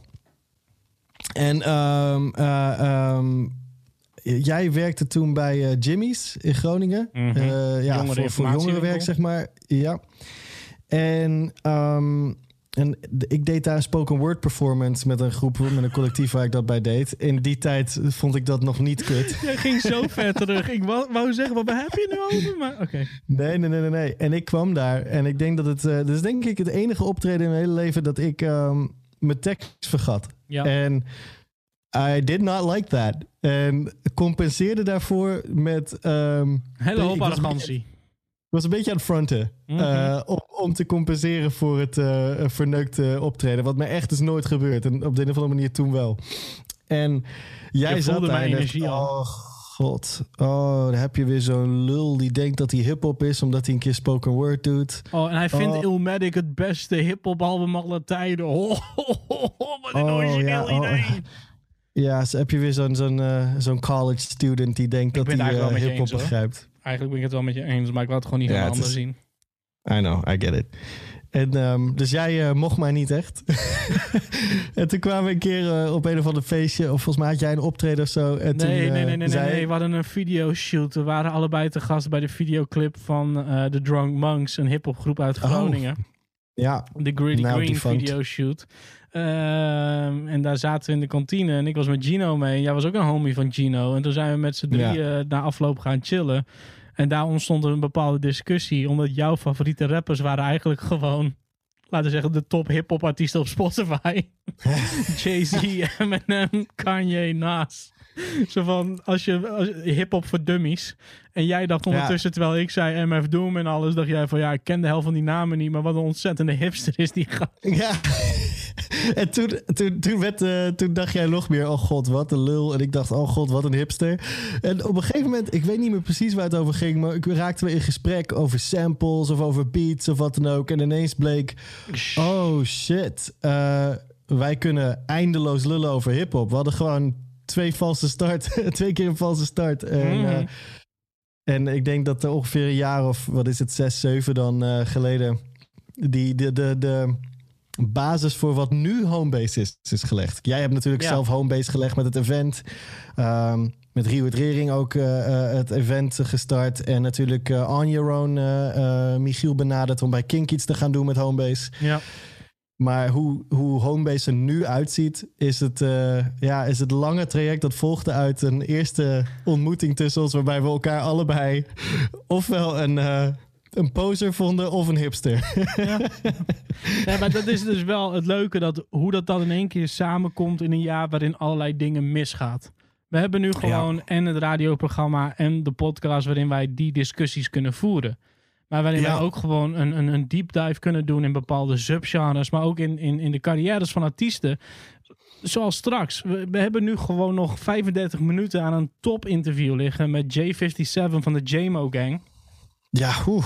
Uh, dat zijn echt van die dingen, dat doen we in de podcast. En, en er komt meer aan. En dat, dat is eigenlijk een beetje... Ik, ik, ik, ik weet niet of, of jij je nog kan herinneren, maar uh, in de bonus episode in de zomerstop dat we bij jou op het balkon zaten van je nieuwe huisje. Ja. Ik had toen net mijn nieuw appartement. Ja. ja. ik wou daar al wat dingen noemen. En jij zat me aan te kijken van nee, doe nog maar niet. Doe nog maar niet. Hou nog maar even stil. En ik zo, ik wou het allemaal al van de daken schreeuwen van uh, we zijn met een kantoor bezig. Nou, die kantoorruimte zijn we ondertussen uh, ingegaan. Maar die gaan we waarschijnlijk ook alweer upgraden naar een betere plek waar we namelijk nog meer dingen kunnen doen. Mm -hmm. En met meer dingen bedoelen we onder andere videocontent. En dan zou je ja. denken van, nou ja, weet je, laat eerst maar eens zien wat jullie gaan doen. Nou, kan je vertellen, dat interview wat je straks gaat beluisteren, staat ook in videovorm op YouTube. En op Instagram. Je dus kan dat het zijn dingen vinden. waar wij nu naartoe gaan. We gaan meer met video fucken. En dat betekent niet dat je dan, laten we zeggen, alleen maar de podcast in videovorm krijgt. Nee, Steven en ik gaan op zoek naar, naar, naar nieuwe content in het volgende jaar. We zijn natuurlijk al een tijdje geleden naar het Splash Festival geweest. Dit jaar waren er geen festivals, maar believe me, als we dat weer gaan doen, zal er ook wat meer videocontent naar voren komen. Daarnaast gaan we nog meer deep dives doen. We gaan nog gekkere uh, uh, onderwerpen bedenken om, om, om over te praten. En we zullen meer interviews gaan doen. Weet je ja, waarom? we gaan natuurlijk weer die, die, die sample aflevering. Daar moeten we er nog twintig nieuwe van opnemen. Oh, ja. Want sindsdien uh, elke week, elke keer als wij elkaar zien, komt er wel weer een sample. Uh, je kan niet voren. zeggen dat dat. Daarom was jij ook de hele tijd aan het knokken van. Noem het niet onze favoriete sample flips. Want we hebben nog 200, 300 favoriete sample flips. precies, precies. Dus de hele tijd, ook tijdens die show. Dit zijn onze vijf. Dit vijf zijn sample flips die Dit we heel leuk leuke. vinden.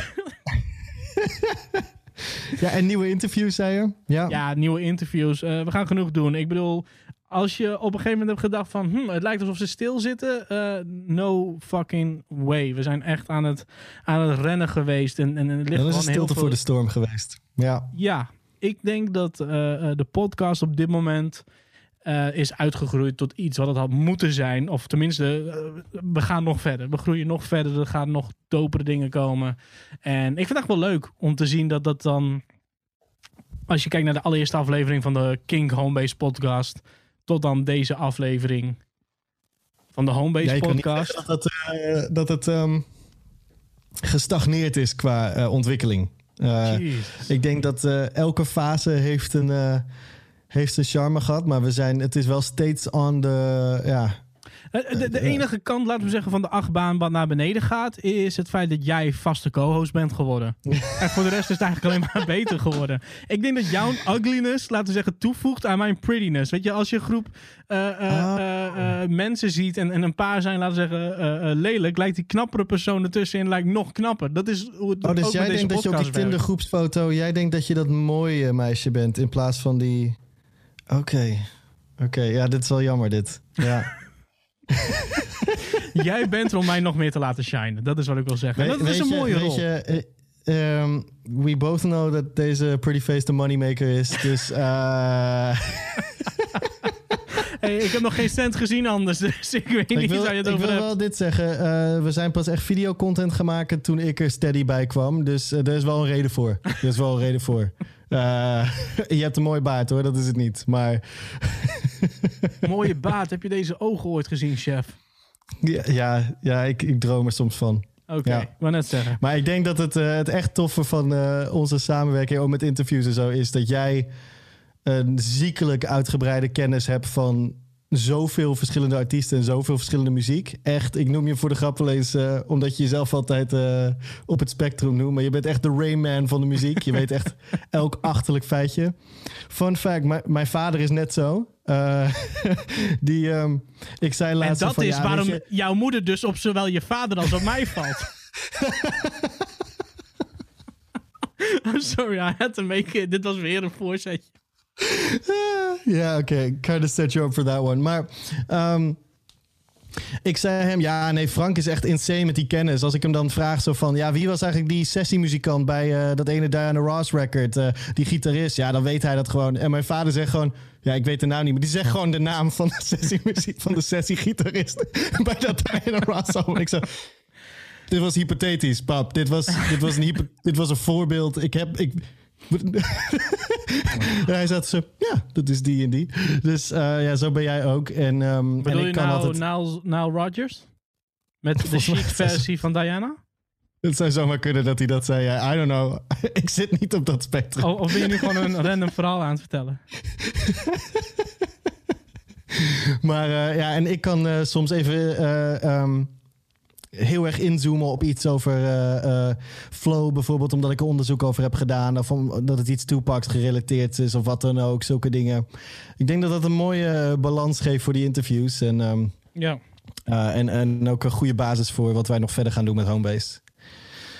Ik heb er zin in, man. Er komt genoeg aan. En ik, ik, ik, ik, ik heb soms zelfs wel een beetje medelijden met het jaar 2021. Omdat, like... 2021 heeft het moeilijk. Twe- 2021 is echt van, oh kut, ik moet nu alles goed gaan maken. Alles wat vorig die, jaar eh, misging, moet ik nu soort van opvangen. En ik moet zorgen dat ik ga shinen. Ik bedoel, 2021 heeft heeft het moeilijk. Of gaat het moeilijk hebben. Ja, maar er zit ook dikke kans in dat het gewoon echt niet heel veel beter dan 2020 wordt.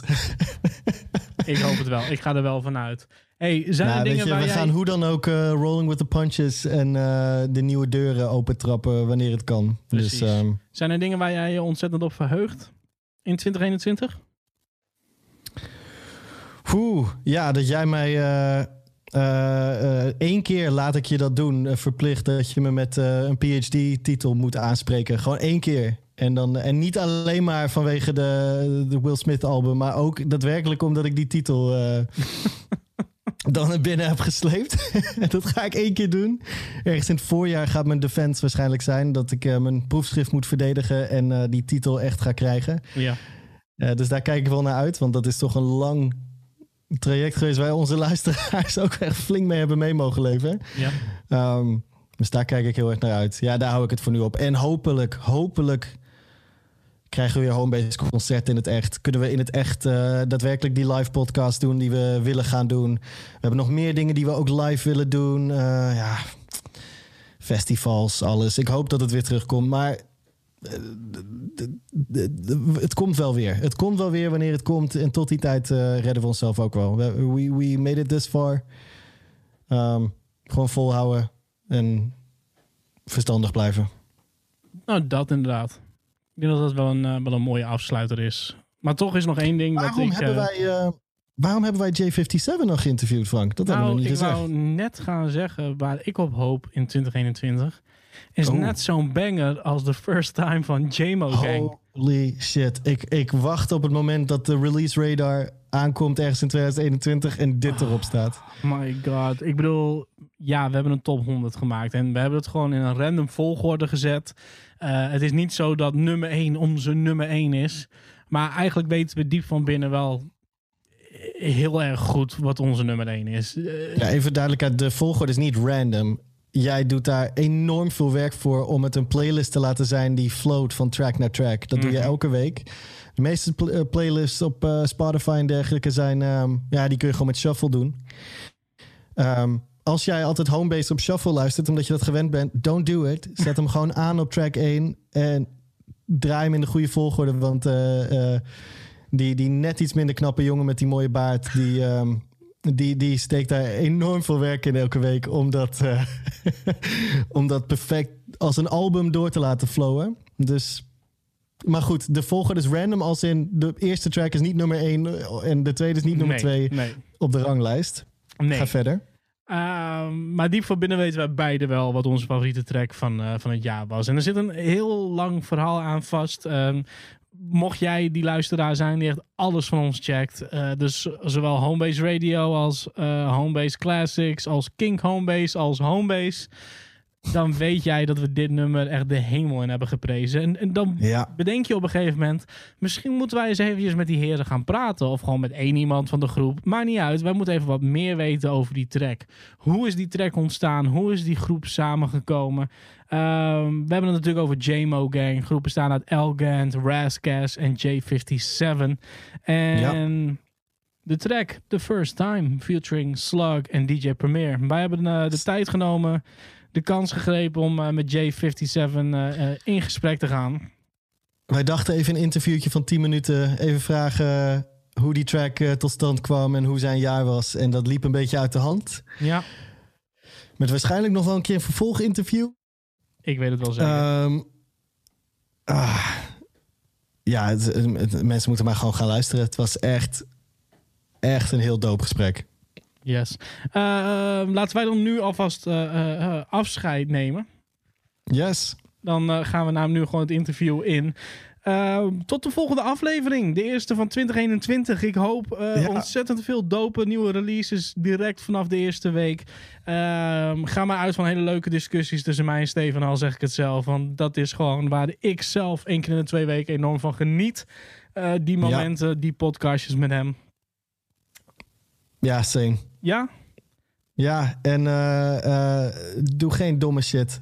Eh, ik ga ervan uit dat onze luisteraars hartstikke verstandig zijn, maar geef geen huisfeestjes zoals mijn bovenburen doen. En eh, steek geen vuurwerk af. En eh, be safe en stay home base. Stay home base. Hier is ons interview met J57. Tot over twee weken. Peace. So uh, we are sitting here with uh, J57 from uh, uh, Brownback All Stars, JMO Gang, and of course J57.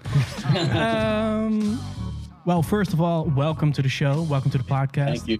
Uh, honored to be here, man. Appreciate you guys. So the reason we wanted to talk to you is because um, every Thursday around 12 o'clock, Release Radar drops on Spotify. So it was a Thursday evening, 11:55. I was waiting for that shit already in bed. Like, well, let's see what music we're gonna play next week. And all of a sudden, there was this track, the first time by JMO Gang. So I opened it, I played it, lost my mind, texted. Steven like, "Yo, dude, check this song out." Like, oh, did I call you or did I text you? You did uh, both. you texted me, and I was playing Call of Duty Warzone. So I'm like, yeah, and I'll check out the releases like in 20 minutes. You know, I'm, I want to win this game first, right? But he keeps texting so me, funny. and he calls me, Yeah, I'm like a girlfriend. I'm like, he's not responding. Let's let's call this guy. and he calls me again, and he calls me three times. And at some point, I'm like, ah, whatever. I'm just gonna get shot in the head by a sniper, but I, I need to know what's going on, right? so I open my phone, and and there's like 50 messages of him saying, dude, dude, there's their song. And it's got it's got Slug on it, and it's got Premiere on it, and I don't really know who JMO Gang are, but they're amazing. You need to listen to this. So I'm like, Fire. Okay, well that that sounds you sound excited, but just to, to put it in perspective, this is like every other week. He gets excited about a track, and it's usually, oh, this is nice, this is nice, you know. And I'm like, I'm like happy to hear about it, but you know, But this time you noticed it was something else. It yeah, it something was special. different. It wasn't ten messages; it was like fifty, right? and three missed calls. And I think we were already in lockdown as well. So we were also sitting at home definitely. and like Yeah. getting really hyped up and wanted to scream it off the rooftop. So um, that's how it started for us. But before we get into the track, um, how did JMO Gang come about? Oh, super organically, man. Yo, uh, first of all, I appreciate that. That that story is amazing. Like, I can't wait to send this to Raz and Gant, and they're gonna be so and Bream and Slug. You know, Yeah. I'm gonna send it to all of them. Um, dude, JMO Gang came about by accident. It was uh, I go back with El Gaunt a lot of years. So does Yeah. Razcast. I go back with El Gaunt to like we've known each other since 20, 2004. and um, we did a song together in 2010 or 11. It was like right after because I worked at Fat Beats New York. Um, you know, shouts to Fat Beats Amsterdam. You know, I had the homies over there. I used Yeah. to be on the phone with them and, and stuff. Um, you know, we did we did a song called Problems, Elgon featuring J57 and Tech from Smith and Wesson, and we did a video. And then I became friends with Premier a year, like maybe later that year or the next year. And he was saying it to me. He's like, "Yo, I checked that." He didn't know Elgon yet, but he's like, he knew who he was. He's like, "I checked the Elgon song. It's fire, man." I was like, "Wow, that's crazy." I flipped that sample as an homage to you. What you did with MOP. We talked about that, and then fast forward about four more years, 2015, I think. Yeah, it was October 2015. I did a song for Method Man featuring Raekwon and Inspectah Deck, and the song is called "The Purple Tape." and uh, not to be confused with the classic Raekwon album. Mhm. And we had the video shoot scheduled. Raz was in town.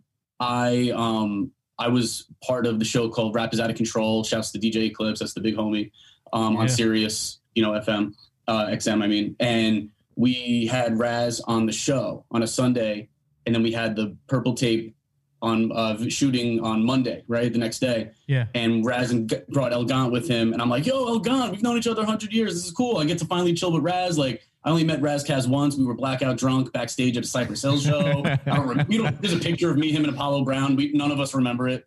I think Apollo might remember it. I don't know, but like that picture's out there, and it's really funny. Um, but we don't know. We don't even remember meeting each other. And then we, so we kind of met again at Sirius on a Sunday, and then on Mhm. Monday we, I had the video shoot.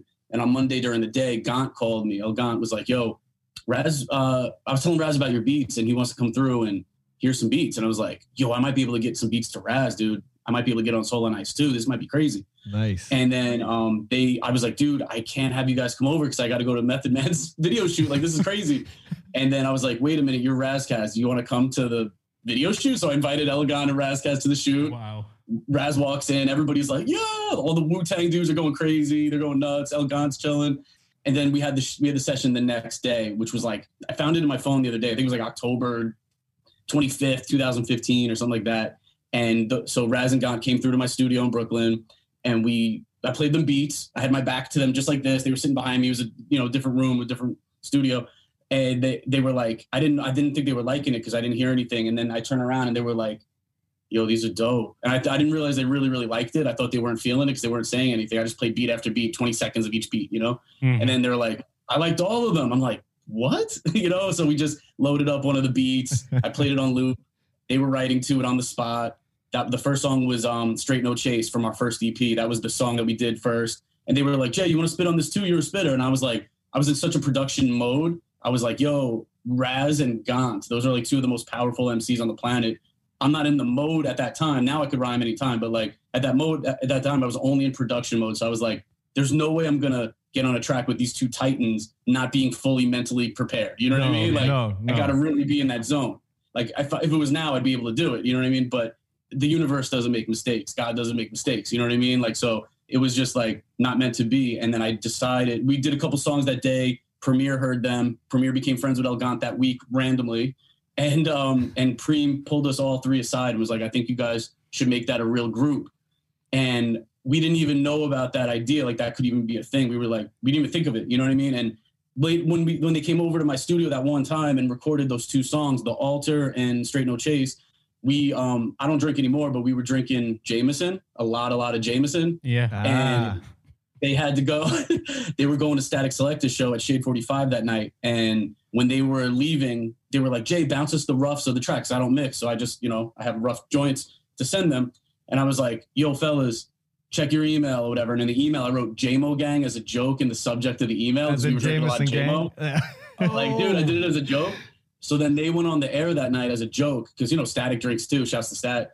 And they were like all i don't know if static was drinking that night or not but like he he was cool with them being drunk and they're like yo we started a group with j57 called jmo gang. And i don't like i didn't know they were doing this. I didn't listen. I woke i passed out on my couch. I was so drunk. I passed out on my couch. I wake up at like nine in the morning. I look at my phone. I missed 100 calls. I look at twitter first i never even look at twitter but i looked at twitter and it was like i got all these new followers and everyone's like jmo gang. And i was like what i didn't even understand like i forgot i even wrote it you know what i mean like i was like what are they talking about and then god called me he goes yo, you want to hear what happened? And he's like, people were calling into the show and everything. I was like, this is crazy. And then that's when Premiere was like, yo, you guys should really think about making this a group. And when Premiere speaks, I'm listening, man. So we, all three of us, that's how it happened. It was literally all of, it was real. It was the most organic thing I've ever been a part of. Obviously, Brown Bag as well was a very organic, you know, formation, but yeah. this was like a little different. This was a little different. You know what I mean? So that's how it happened. And I still can't believe five years later, I could sit here and tell you that story. It's like obviously a dream come true, you know? It's Yeah. unbelievable. I, I wonder what what if you had a worse choice of drink, and then the entire name of the group would have been different, like Merlot Gang or something. Like Merlot gang. Yo, I probably would have wrote that as a joke too. That would have been a bad name. That would have been a really bad name. Wow. that's crazy. So uh, uh, in 2018, you guys dropped the JMO Gang EP, what you were just talking about. Yeah. And what can you tell us about Walking with Lions? Because um, next to being a hip hop head, I, I also grew up on metal. Um, Oh. This is all like building up towards the first time. but you you guys did a track with Sid Wilson of Slipknot. How how did you get that guy on on on a JMO Gang record?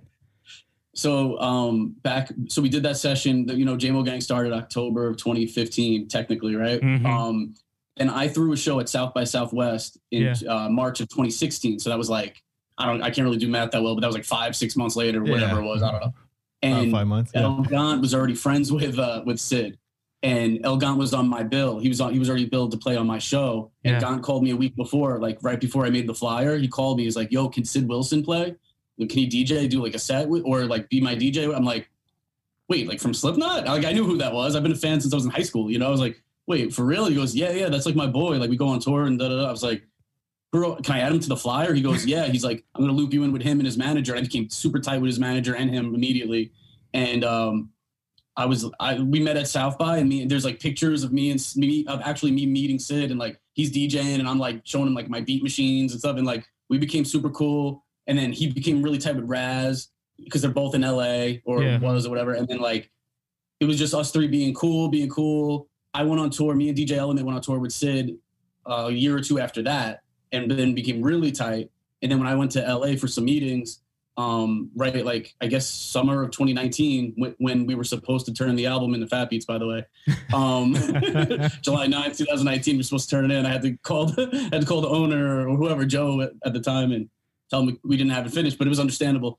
I went and played the album for Sid, and I go, dude, can we just sneak you on the album? Like, I'm not even gonna tell the guys. Can I just sneak you at the end of a song, like scratching or something, or singing, or whatever you want to do? And he goes, of course. Like, I played him the album first. You know, it was pretty much done. He was like, dude, of course, let's go. And like, he's like smoking a blunt. He's like listening. He goes, yeah, yeah, send it to me. And then he left for tour with Slipknot like the next day for Mhm. like the rest of like the year, pretty much. But he called me, Facetime me from Germany.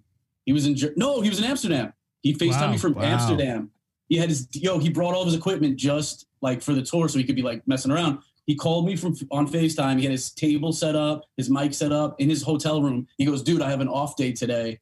Send me a track. I'll get on it." I was like, "I actually have a song ready for you. I did it on purpose in, case this happened because I know how like last minute it, things could be with music, you know." And he goes, "Dude, send it to me. Give me the BPM. I'm gonna Facetime you to see what you think. Like he's Facetiming, he's singing, he's singing and Facetiming. He's like sending me the email with everything. I'm like blown away. Like we were already good friends by then, so it was like it's still really cool though. It's still like he's he's a human to me. He's not he's not like this god. He still is a god to me, but he's not this god that I don't know anymore. You get what I'm saying? He's now a Mhm. human. So, but it's but to watch him work, which I've worked with him in person. We've done songs where we both rap over DJ Element beats and stuff like that. Songs that'll be coming out, and I've done remixes for him that are coming out, and he's on my last solo album and stuff, scratching. So like we're already boys, but like to see him sing and to see him scratch, and then be like, "Hey, is that good?" I'm like, uh, "Yeah, send me the files, let's go." So I, you know, I sent it. I sent it to Raz and Gaunt. I'm like, "Surprise! Our brother Sid's on the track," and they were like, all capitals in the email. They're like, "Let's go! Holy shit!" And it was he nailed it. Like, and El Gaunt Yeah. called me. He had the idea of taking because he just sang at the end originally. Uh, Sid, he's like, "Yo, what if you take part of Sid's ending singing and place that in the hook so we could kind of go back and forth between Raz and him?" And I was like, "That was a really dope idea." Like, Gaunt comes up with some really dope arrangement ideas. So does Raz. So that's how that that's how the song came to be. You know what I mean? It was Amazing. a really Wow. fun, ex- exciting time. You know what I mean? Well, it, it's pretty cool because I also listened to uh, the Jamie Jasta show, Jamie Jasta of Hate Breed, and he had Sid on, and he was asking Sid like, "What are you listening to this year?" And he was also like, "JPEG Mafia and JMO Gang." Like Oh, he, he yeah. actually named both. Like so, a bunch of metalheads like also got to know about well JPEG Mafia and JMO Gang that same uh, that same episode. Thanks for the heads up, man. I'm gonna um I'm gonna watch that episode actually. Thank you. So, um, Walking with Lions, how was that process like? Was it the same as the JMO Gang EP? Like very natural, everything just just sort of happened?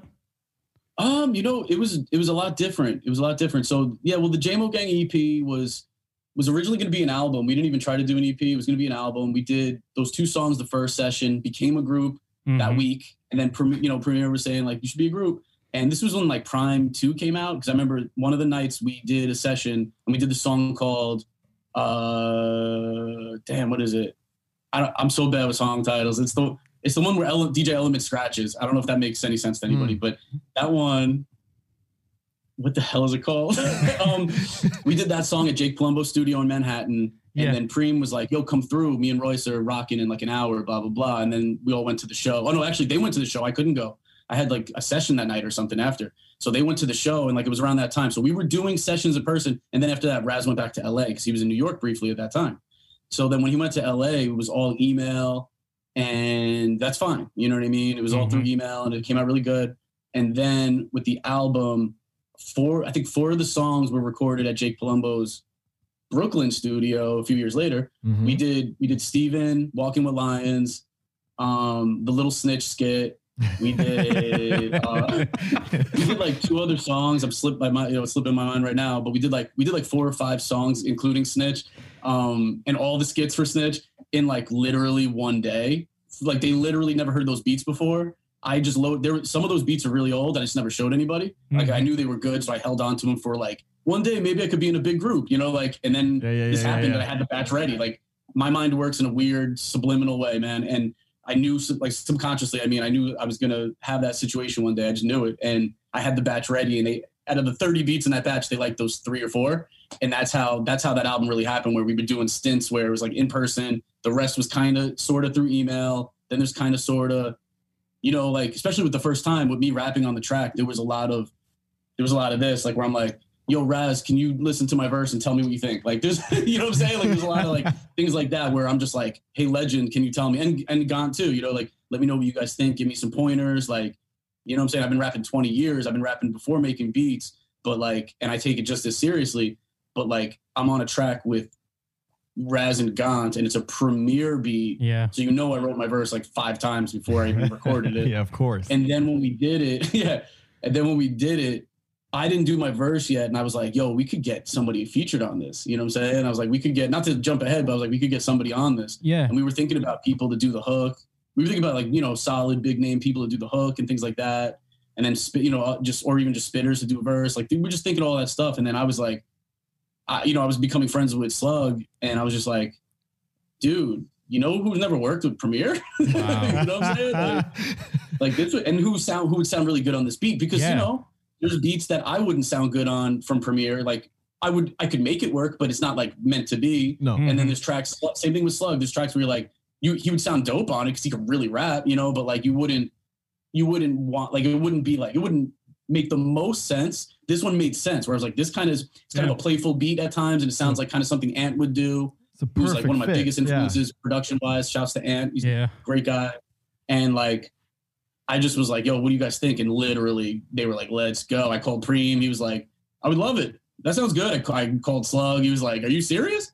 He's like, like, for real? Like, to be on a premiere beat? I was like, I was like, I didn't even think of that. I didn't even think that it would be like a good thing for him. You know what I'm saying? Like, Yeah. I'm just like, can you do this for us, sir? And he's like, yo, let's go. Let's do it. Send it to me. And, and blessed us, man. So so about that. So you end your verse with um on One. a level this elevated one, right? Like Mhm. and he continues as as if he's Snoop. Like two, Two, Yes. three, into the, four. Yeah, ain't nothing new, we down with the gold ring. Yeah, JMO juggling, jugulars going right for they throat, and I throw we down with atmosphere, and the fact is clear, there's no one on a level that's elevated. One, Two, three into the four in the corner of the bar, started peeing on the floor. Like when you put that this is me geeking out about like how this like about the process of writing, right? Did you mm-hmm. have one as like one love or one whatever at the end of your verse and he was like fuck it i'm a i'm a roll with it like with the two three into the four or was it like was that Um, You're not gonna believe it. You're not gonna believe what happened. Okay, this is such me. a great question. Nobody, dude, we've done hundred interviews for this JMO album, probably close to hundred of them. Nobody's asked that question. I've been waiting for somebody to ask it. to this is the Thank you. first thing I wondered about when I heard the track. Thank you. so I did. So we left the song open. We all three of us did our verses. Left that space open for uh for Slug. I sent it to him. He, I. So what I do with when I rap, I do this. Uh, I created this style where I do a third ad lib where I put the reverb all the way high, and I just literally stand away from the mic after I already did my verse, and I just scream. I go like, "What? Yeah, Yeah, yeah, let's yeah. go!" Like I just do all like hype, like Tony Yayo from G Unit era. I do like I do hype stuff. You know what I mean? Because I'm a producer and an MC, so I know how to like make myself sound better. You know what I mean? Yeah. Yeah. So I did that, and I literally was saying what? I was like kind of like Little John esque, if you will, like just being like what with all the reverb.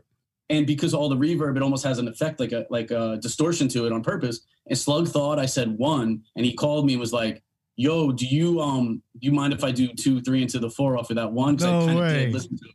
And I was like, "Dude, fun fact, I actually said what, but I'm gonna go back and re-record the last line so that it goes seamlessly into Okay, your so verse." so one was punched in. That word was punched in, or the last line was punched in. You know what's funny? I think I actually did the last line again like a year, a year and a half later after I re- I recorded it like 2018, and then Slug did he did all- his verse like the end of 2018, early 2019 maybe, yeah, and I was like, that's when that happened, and I was like, dude, I got to do this justice. Like I can't like let it rock and make people think maybe I'm saying one and very low in the background. Because I mm-hmm. didn't say that in my verse. I said level that's elevated, and you hear what? Yeah. in the background lower. So that's the, the OG version that like nobody has. and he was he thought I said one, so I went level that's elevated one, two, three into the on purpose. yeah. So I did oh, it because his genius, his idea was genius. And then that's they let me direct the video. Yeah. It's my first video I ever directed. I've Yeah. been wanting to direct for a very long time. so that's when I was like, Crazy. Slug, you down with this Snoop Dre idea? Because like with us wearing the outfits, yeah, yeah, yeah. he was like, he was like, I don't think people are going to realize that we're wearing the outfits, but I'm down. And, I, you know, it was kind of true. Half of them did, half didn't realize, but it's fine. like I sent him like all the stuff in email, like all the visuals and stuff. And he was Yeah. saying yay or nay. but that's how that happened, man. It was literally Slug uh, thought I said one. I said what, That's and it made me really happy to trade off with one of my favorite MCs. Yeah. it's one of these 20, these things years. that when when when like uh um like a relay like passing the you know what i mean like Yeah. when that Oh, yeah. works out it's so perfect like there's this biggie and um and method man song where biggie ends the verse with me and then uh, Method Man was supposed to start with T H O D man, you know, like that sort of. Yeah. But if you if you listen to the song, like it doesn't line up because they weren't in the same same room. So like Biggie right. says Emmy, and then the T H already started, and it's like it's just a little bit messy. And you're like, oh, yes. I just wish, I just wish I could have told them, no, no, no, no, no, no, no. no, do it better, do it better, because it would have been perfect. And then, you know, perfect, the first time comes up and it's one, two, three and two the it's crazy Oh, just crazy No, that's the, you know, that's the highlight of my year, man. That moment, the highlight of my year. I've already thought of it. I want to like post it on my socials, which I don't really mess with too often. I do, but I don't. I want to post it, but I don't want anybody who I've worked with this year to be offended that they're not involved in my favorite moment of 2020 musically for me. But come on, man, I've been listening to. I'm 20. I'm 37. I've been listening to to Slug since I was 16. Yeah. And I became friends with him in 2017. You get what I'm saying? So it's like in 2017, I was 34. So it was like, half your think life about that. That's like Yeah. really deep to me. Like Yeah. trade off with one of my idols. You know what I'm saying? Like he's not. It's not just I've been listening to him. He's like one of my idols as an MC. Like when you listen to my solo stuff, I don't sound like J Mo Gang. I sound more like in the re- the realm of an atmosphere. You know what I'm Mhm. saying? So for me, it was very very heavy in a good way. So what is interesting to this song uh, uh, for us too is like we described it as it's like a cup of coffee in the morning. it just gives us a boost to get shit done, especially in a year like this. It's a motivation song. It's it's, It's on really- our it's the first track in our both our sort of get up in the morning playlist to Yeah. get going again. You know when you when you need to get pumped up, it just has that energy to it. hmm And and and yeah, like I, I don't like uh, uh, comparing songs or artists to each other. Like I, I don't think that's the, the correct thing to do. But you can uh, compare a feeling, And both of us, like we had, it, it's pretty funny how we work as well because we both had the same idea. Like it reminded us of Brooklyn by Master Ace and Marco Polo. Just a perfect song that makes you want to just get out of bed, get shit done, take a walk through the city, uh, uh, go to work, and and yeah, thank you for that. Especially in a year you. like this, 2020, like you guys delivered for us the Aw, best man, song for Yeah. for how much that is worth. And we've been debating uh, uh, for weeks about what our top 50 or top 100 of the year had to be. The one thing we didn't ever debate was which song was the top song. And that's because, like, the moment that he texted me 50 times and called me three times, and I, all right, I'll listen to it. And I was like, then send him 50 texts and three, three phone calls, you know? like, that moment we kind of already knew. I guess it was back in May, maybe April. I guess it was April. still. Yeah, I think so. Um, Oh, man. you know, whenever whenever it came out, whenever it dropped. a- Anyway, I am not sure anymore. Time is relative in, in times of COVID, but um, yeah, that that was clear to us. It's just such a perf- perfect mix of of of dope rhymes, crazy artists, Yeah. scratches. Like the beat is fantastic. It's just it's Brother. I don't know. I don't you. know what to to say about it. it. Feels a little bit weird to talk to you about this like that, but Yeah. it's Oh, that's, but- but it means so much to me, and it'll mean so much to the guys because Premier is my favorite. Produ- I've gone on record saying this so many times. My favorite producer of all time, Yeah. even before the friendship. Like I met him in 06 briefly. Like he did. Remember he did all the music with uh, Christina Aguilera. Yeah. And It was like at least in, in America, it was like tremendous. It was like number one on the radio, like number one hits. And uh, I met him in 2006. He came to a Farrell Monch Black Milk show in New York City. And this is like this is a year before Brown Bag started. Me and Audible Doctor from Brown Bag went to that show, and we were blackout drunk.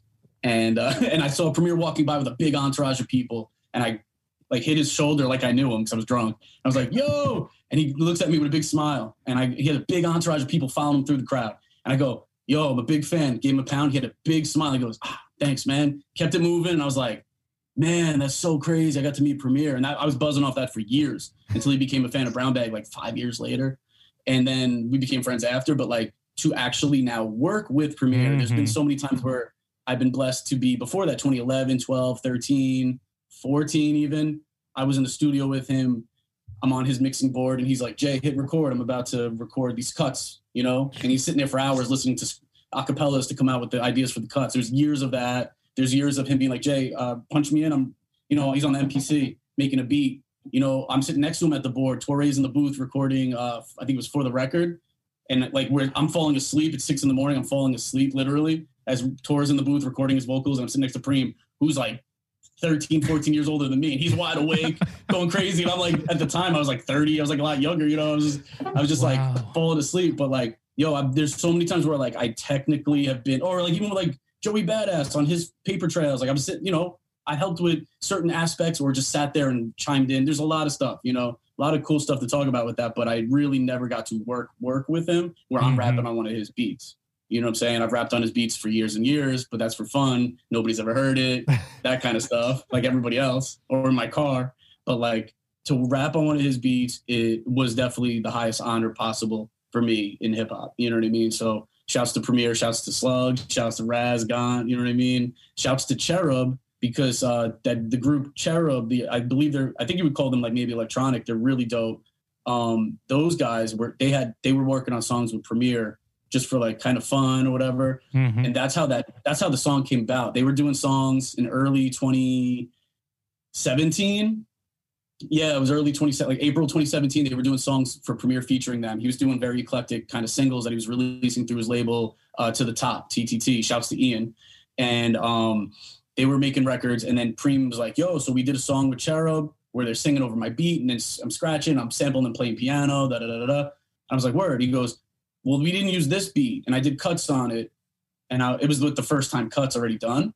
And he goes, we didn't use this though, and me, Raz, and Gaunt were sitting there, and we're like, like we were like telling each other mentally, we're like, wait, is he offering the? Like we didn't know what was going on.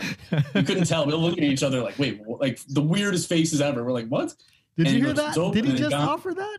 What's that? Dude, we didn't know. We like we kind of knew, but we didn't. And Gaunt was like, Gaunt like Gaunt was face was all red, and he was like, just uh, You want to just email me that? We'll we'll see. Like this is I remember perfectly. He goes because they he, they scrapped that beat, so he goes. These are your scraps, right? I'll just be like a raccoon in the garbage digging out your scraps. Just send it to me. It's fine. Like I'll never forget. He said that we all lost it. The whole room was laughing, and Preem's like, "It's open. I'll send it." I'm like, Wow. "Oh my fucking god, dude! Holy shit! This is insane. This isn't like it, it was just extra insane for all of us.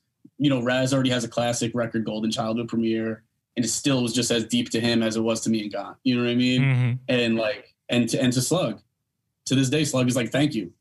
And I'm like, oh my Yeah. god, I can't believe I got to work with Slug. Like this is, and he's thanking me. Like this is insane, dude. So like, you know, I just want to say how special that song is to me, and obviously to everybody involved, man. So for it to be so special to you guys, now that's what we do it for. That's Yeah. what we do. We do it for people to to enjoy great moments and also to get them through hard times. You know what I mean? Or just to motivate them in the morning. Like Yeah. there's all these different reasons. That's why we do music. It's not, you know, we all start. I mean, at least I did. I started trying to be good at rapping, and then I started to be good at making beats competitively because that's just like the subconscious of it, the psyche of it. And um, I mean, that's hip hop, right? You want to be, you want to compete. yeah, That's- it's hip hop. You want to be the best. You know Yeah. what I mean? And that's where I came from. I came from freestyling, battling, beatboxing. You know, in the late '90s. You know, I started rapping in '98. So like, that's where I come from, and that's that's where I'm always going to be true to. But like, let me tell you, man, when you get older, now I start touring. I'm going to Europe. I'm going to Canada, across the country, my country, and I'm seeing people being like, "Yo, that song, the message in the song got me through a hard time." Da da da. People on the internet are saying it, and I'm like, "Yo, that made me realize that it's it's deeper than uh, me trying to be the best or the best I can be." It was more like, "Wait, I'm doing this now because it's helping people, and it's helping me therapy, you know, therapeutically getting this out of my system and my soul, and you know, the universe bringing these ideas to me, and I'm being a vessel for it. As deep as that could sound, but it is absolutely something I came into to realize. So like the fact that it could touch you know people in different countries and like and they dig it like that means a lot so thank you guys for real man Yeah, I mean, thank you. Thank you. so um, I realized during this conversation that there are uh, a thousand more questions I want to ask you, and, and you took a couple of side paths that that made us probably you as well wonder more and more about certain little things you said. Um, I would like to leave it open for now and say let's meet again in a couple of months and do another interview because I know love you're it. working on a record as well. yo yeah And like I, uh, uh, the listeners know, I'm also a promoter, Homebase, an event in Groningen, hip hop event. Fire. I think we need to talk. Yeah. yeah i think so too bro So it. thank you for this interview.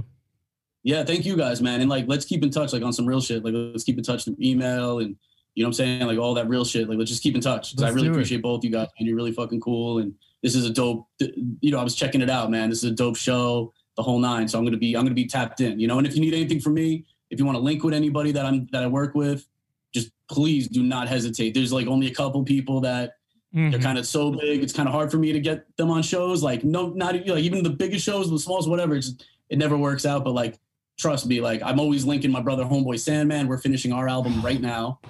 That's Like, like, your favorite. okay, okay. Like I said, we need to stop right now. But I'm, I'm, I'm Like- happy I didn't press the record button. never, never press the stop record button before it's Oh, over. so funny, yeah. Oh No, my! me know. That's my that's one of my best friends in this world, not even music. And like I just sent him, he has to hit me today anyway because well, it doesn't have to, but I, I have this for my next solo project. I'm featuring Sandman and DJ Eclipse on one of my songs, and I sent it to Eclipse for approval for the mixing approval, Mhm. and he wrote back to me last night. Let's go, it's perfect. And then Sandman was like, "Thanks, brother. I can't wait to listen." So he's gonna be hitting me up, and I'll I'll be telling him about how great the show was and how cool you guys are, and he will 100% be like, "Link me through email. Let's do it." Like he, he's Well- such a great guy, and he's going to be so down, especially with good people like yourselves. So anybody, anybody you can think of, hit Thank me up, man. I'm not, I won't be bothered. You know what I'm saying? I, have to, I have to tell you because I always say this like this has been a reoccurring thing in I think two years of the podcast. I always say homeboy Sandman.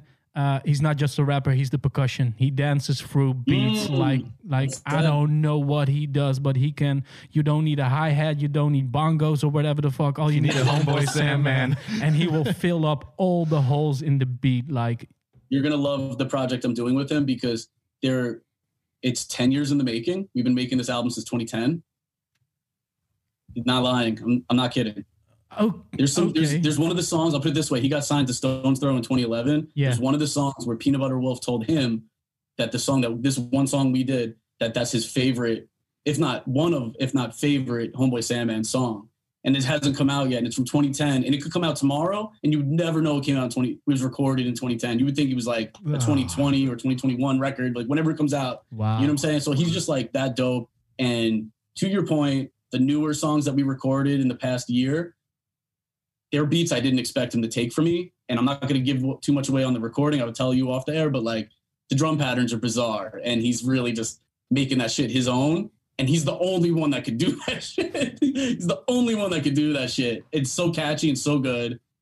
I love that dude. So I'm I really glad imagine. you guys dig him too, man. That's what's up. Oh man, you're gonna regret that offer because we're gonna be in your inbox every other problem. day. it's not a problem. Yo, here's the thing. Like, if anybody, but you guys are awesome. Like, if it was anybody else, I'd be like, okay, here, here's Justin's email, no doubt. And that's not a diss to them because I mm-hmm. got to work. You know what I mean? But like, this is ha- this makes me happy. You guys are cool as shit. This make this is like enriched my life too. So like, let's get it. Let's all win together. You know what I'm saying? yeah, 100. percent Thank you, sir. Much love, Damn. no doubt. Wow. Like, Do you have any? I'm going to press the stop button for real now. I, I need to. no, no, no. Wait, wait. I have one more question. I have This one more is gonna que- I be have one more question. I have one more question. So, Sure. Okay, so the first time was our number one song of the year, right? Oh. Insane. But what's your number one song of the year?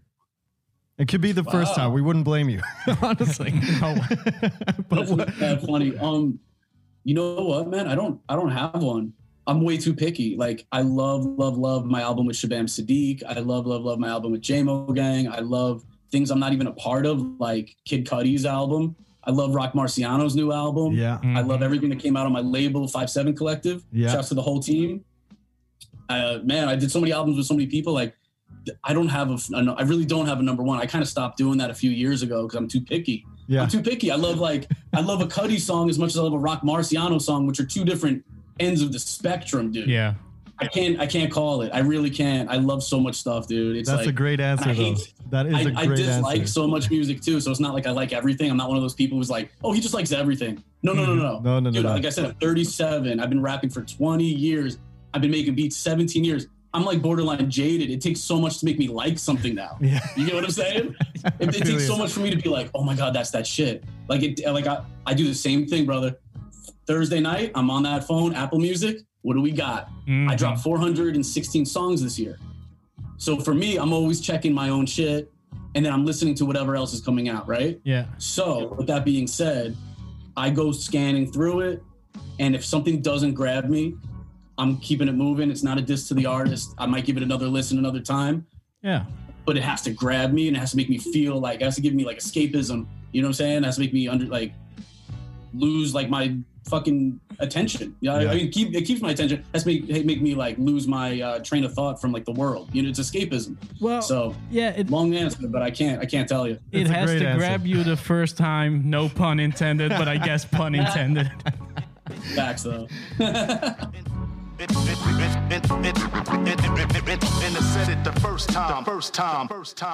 Dit is een podcast van Kink. Voor meer podcasts, playlists en radio, check kink.nl.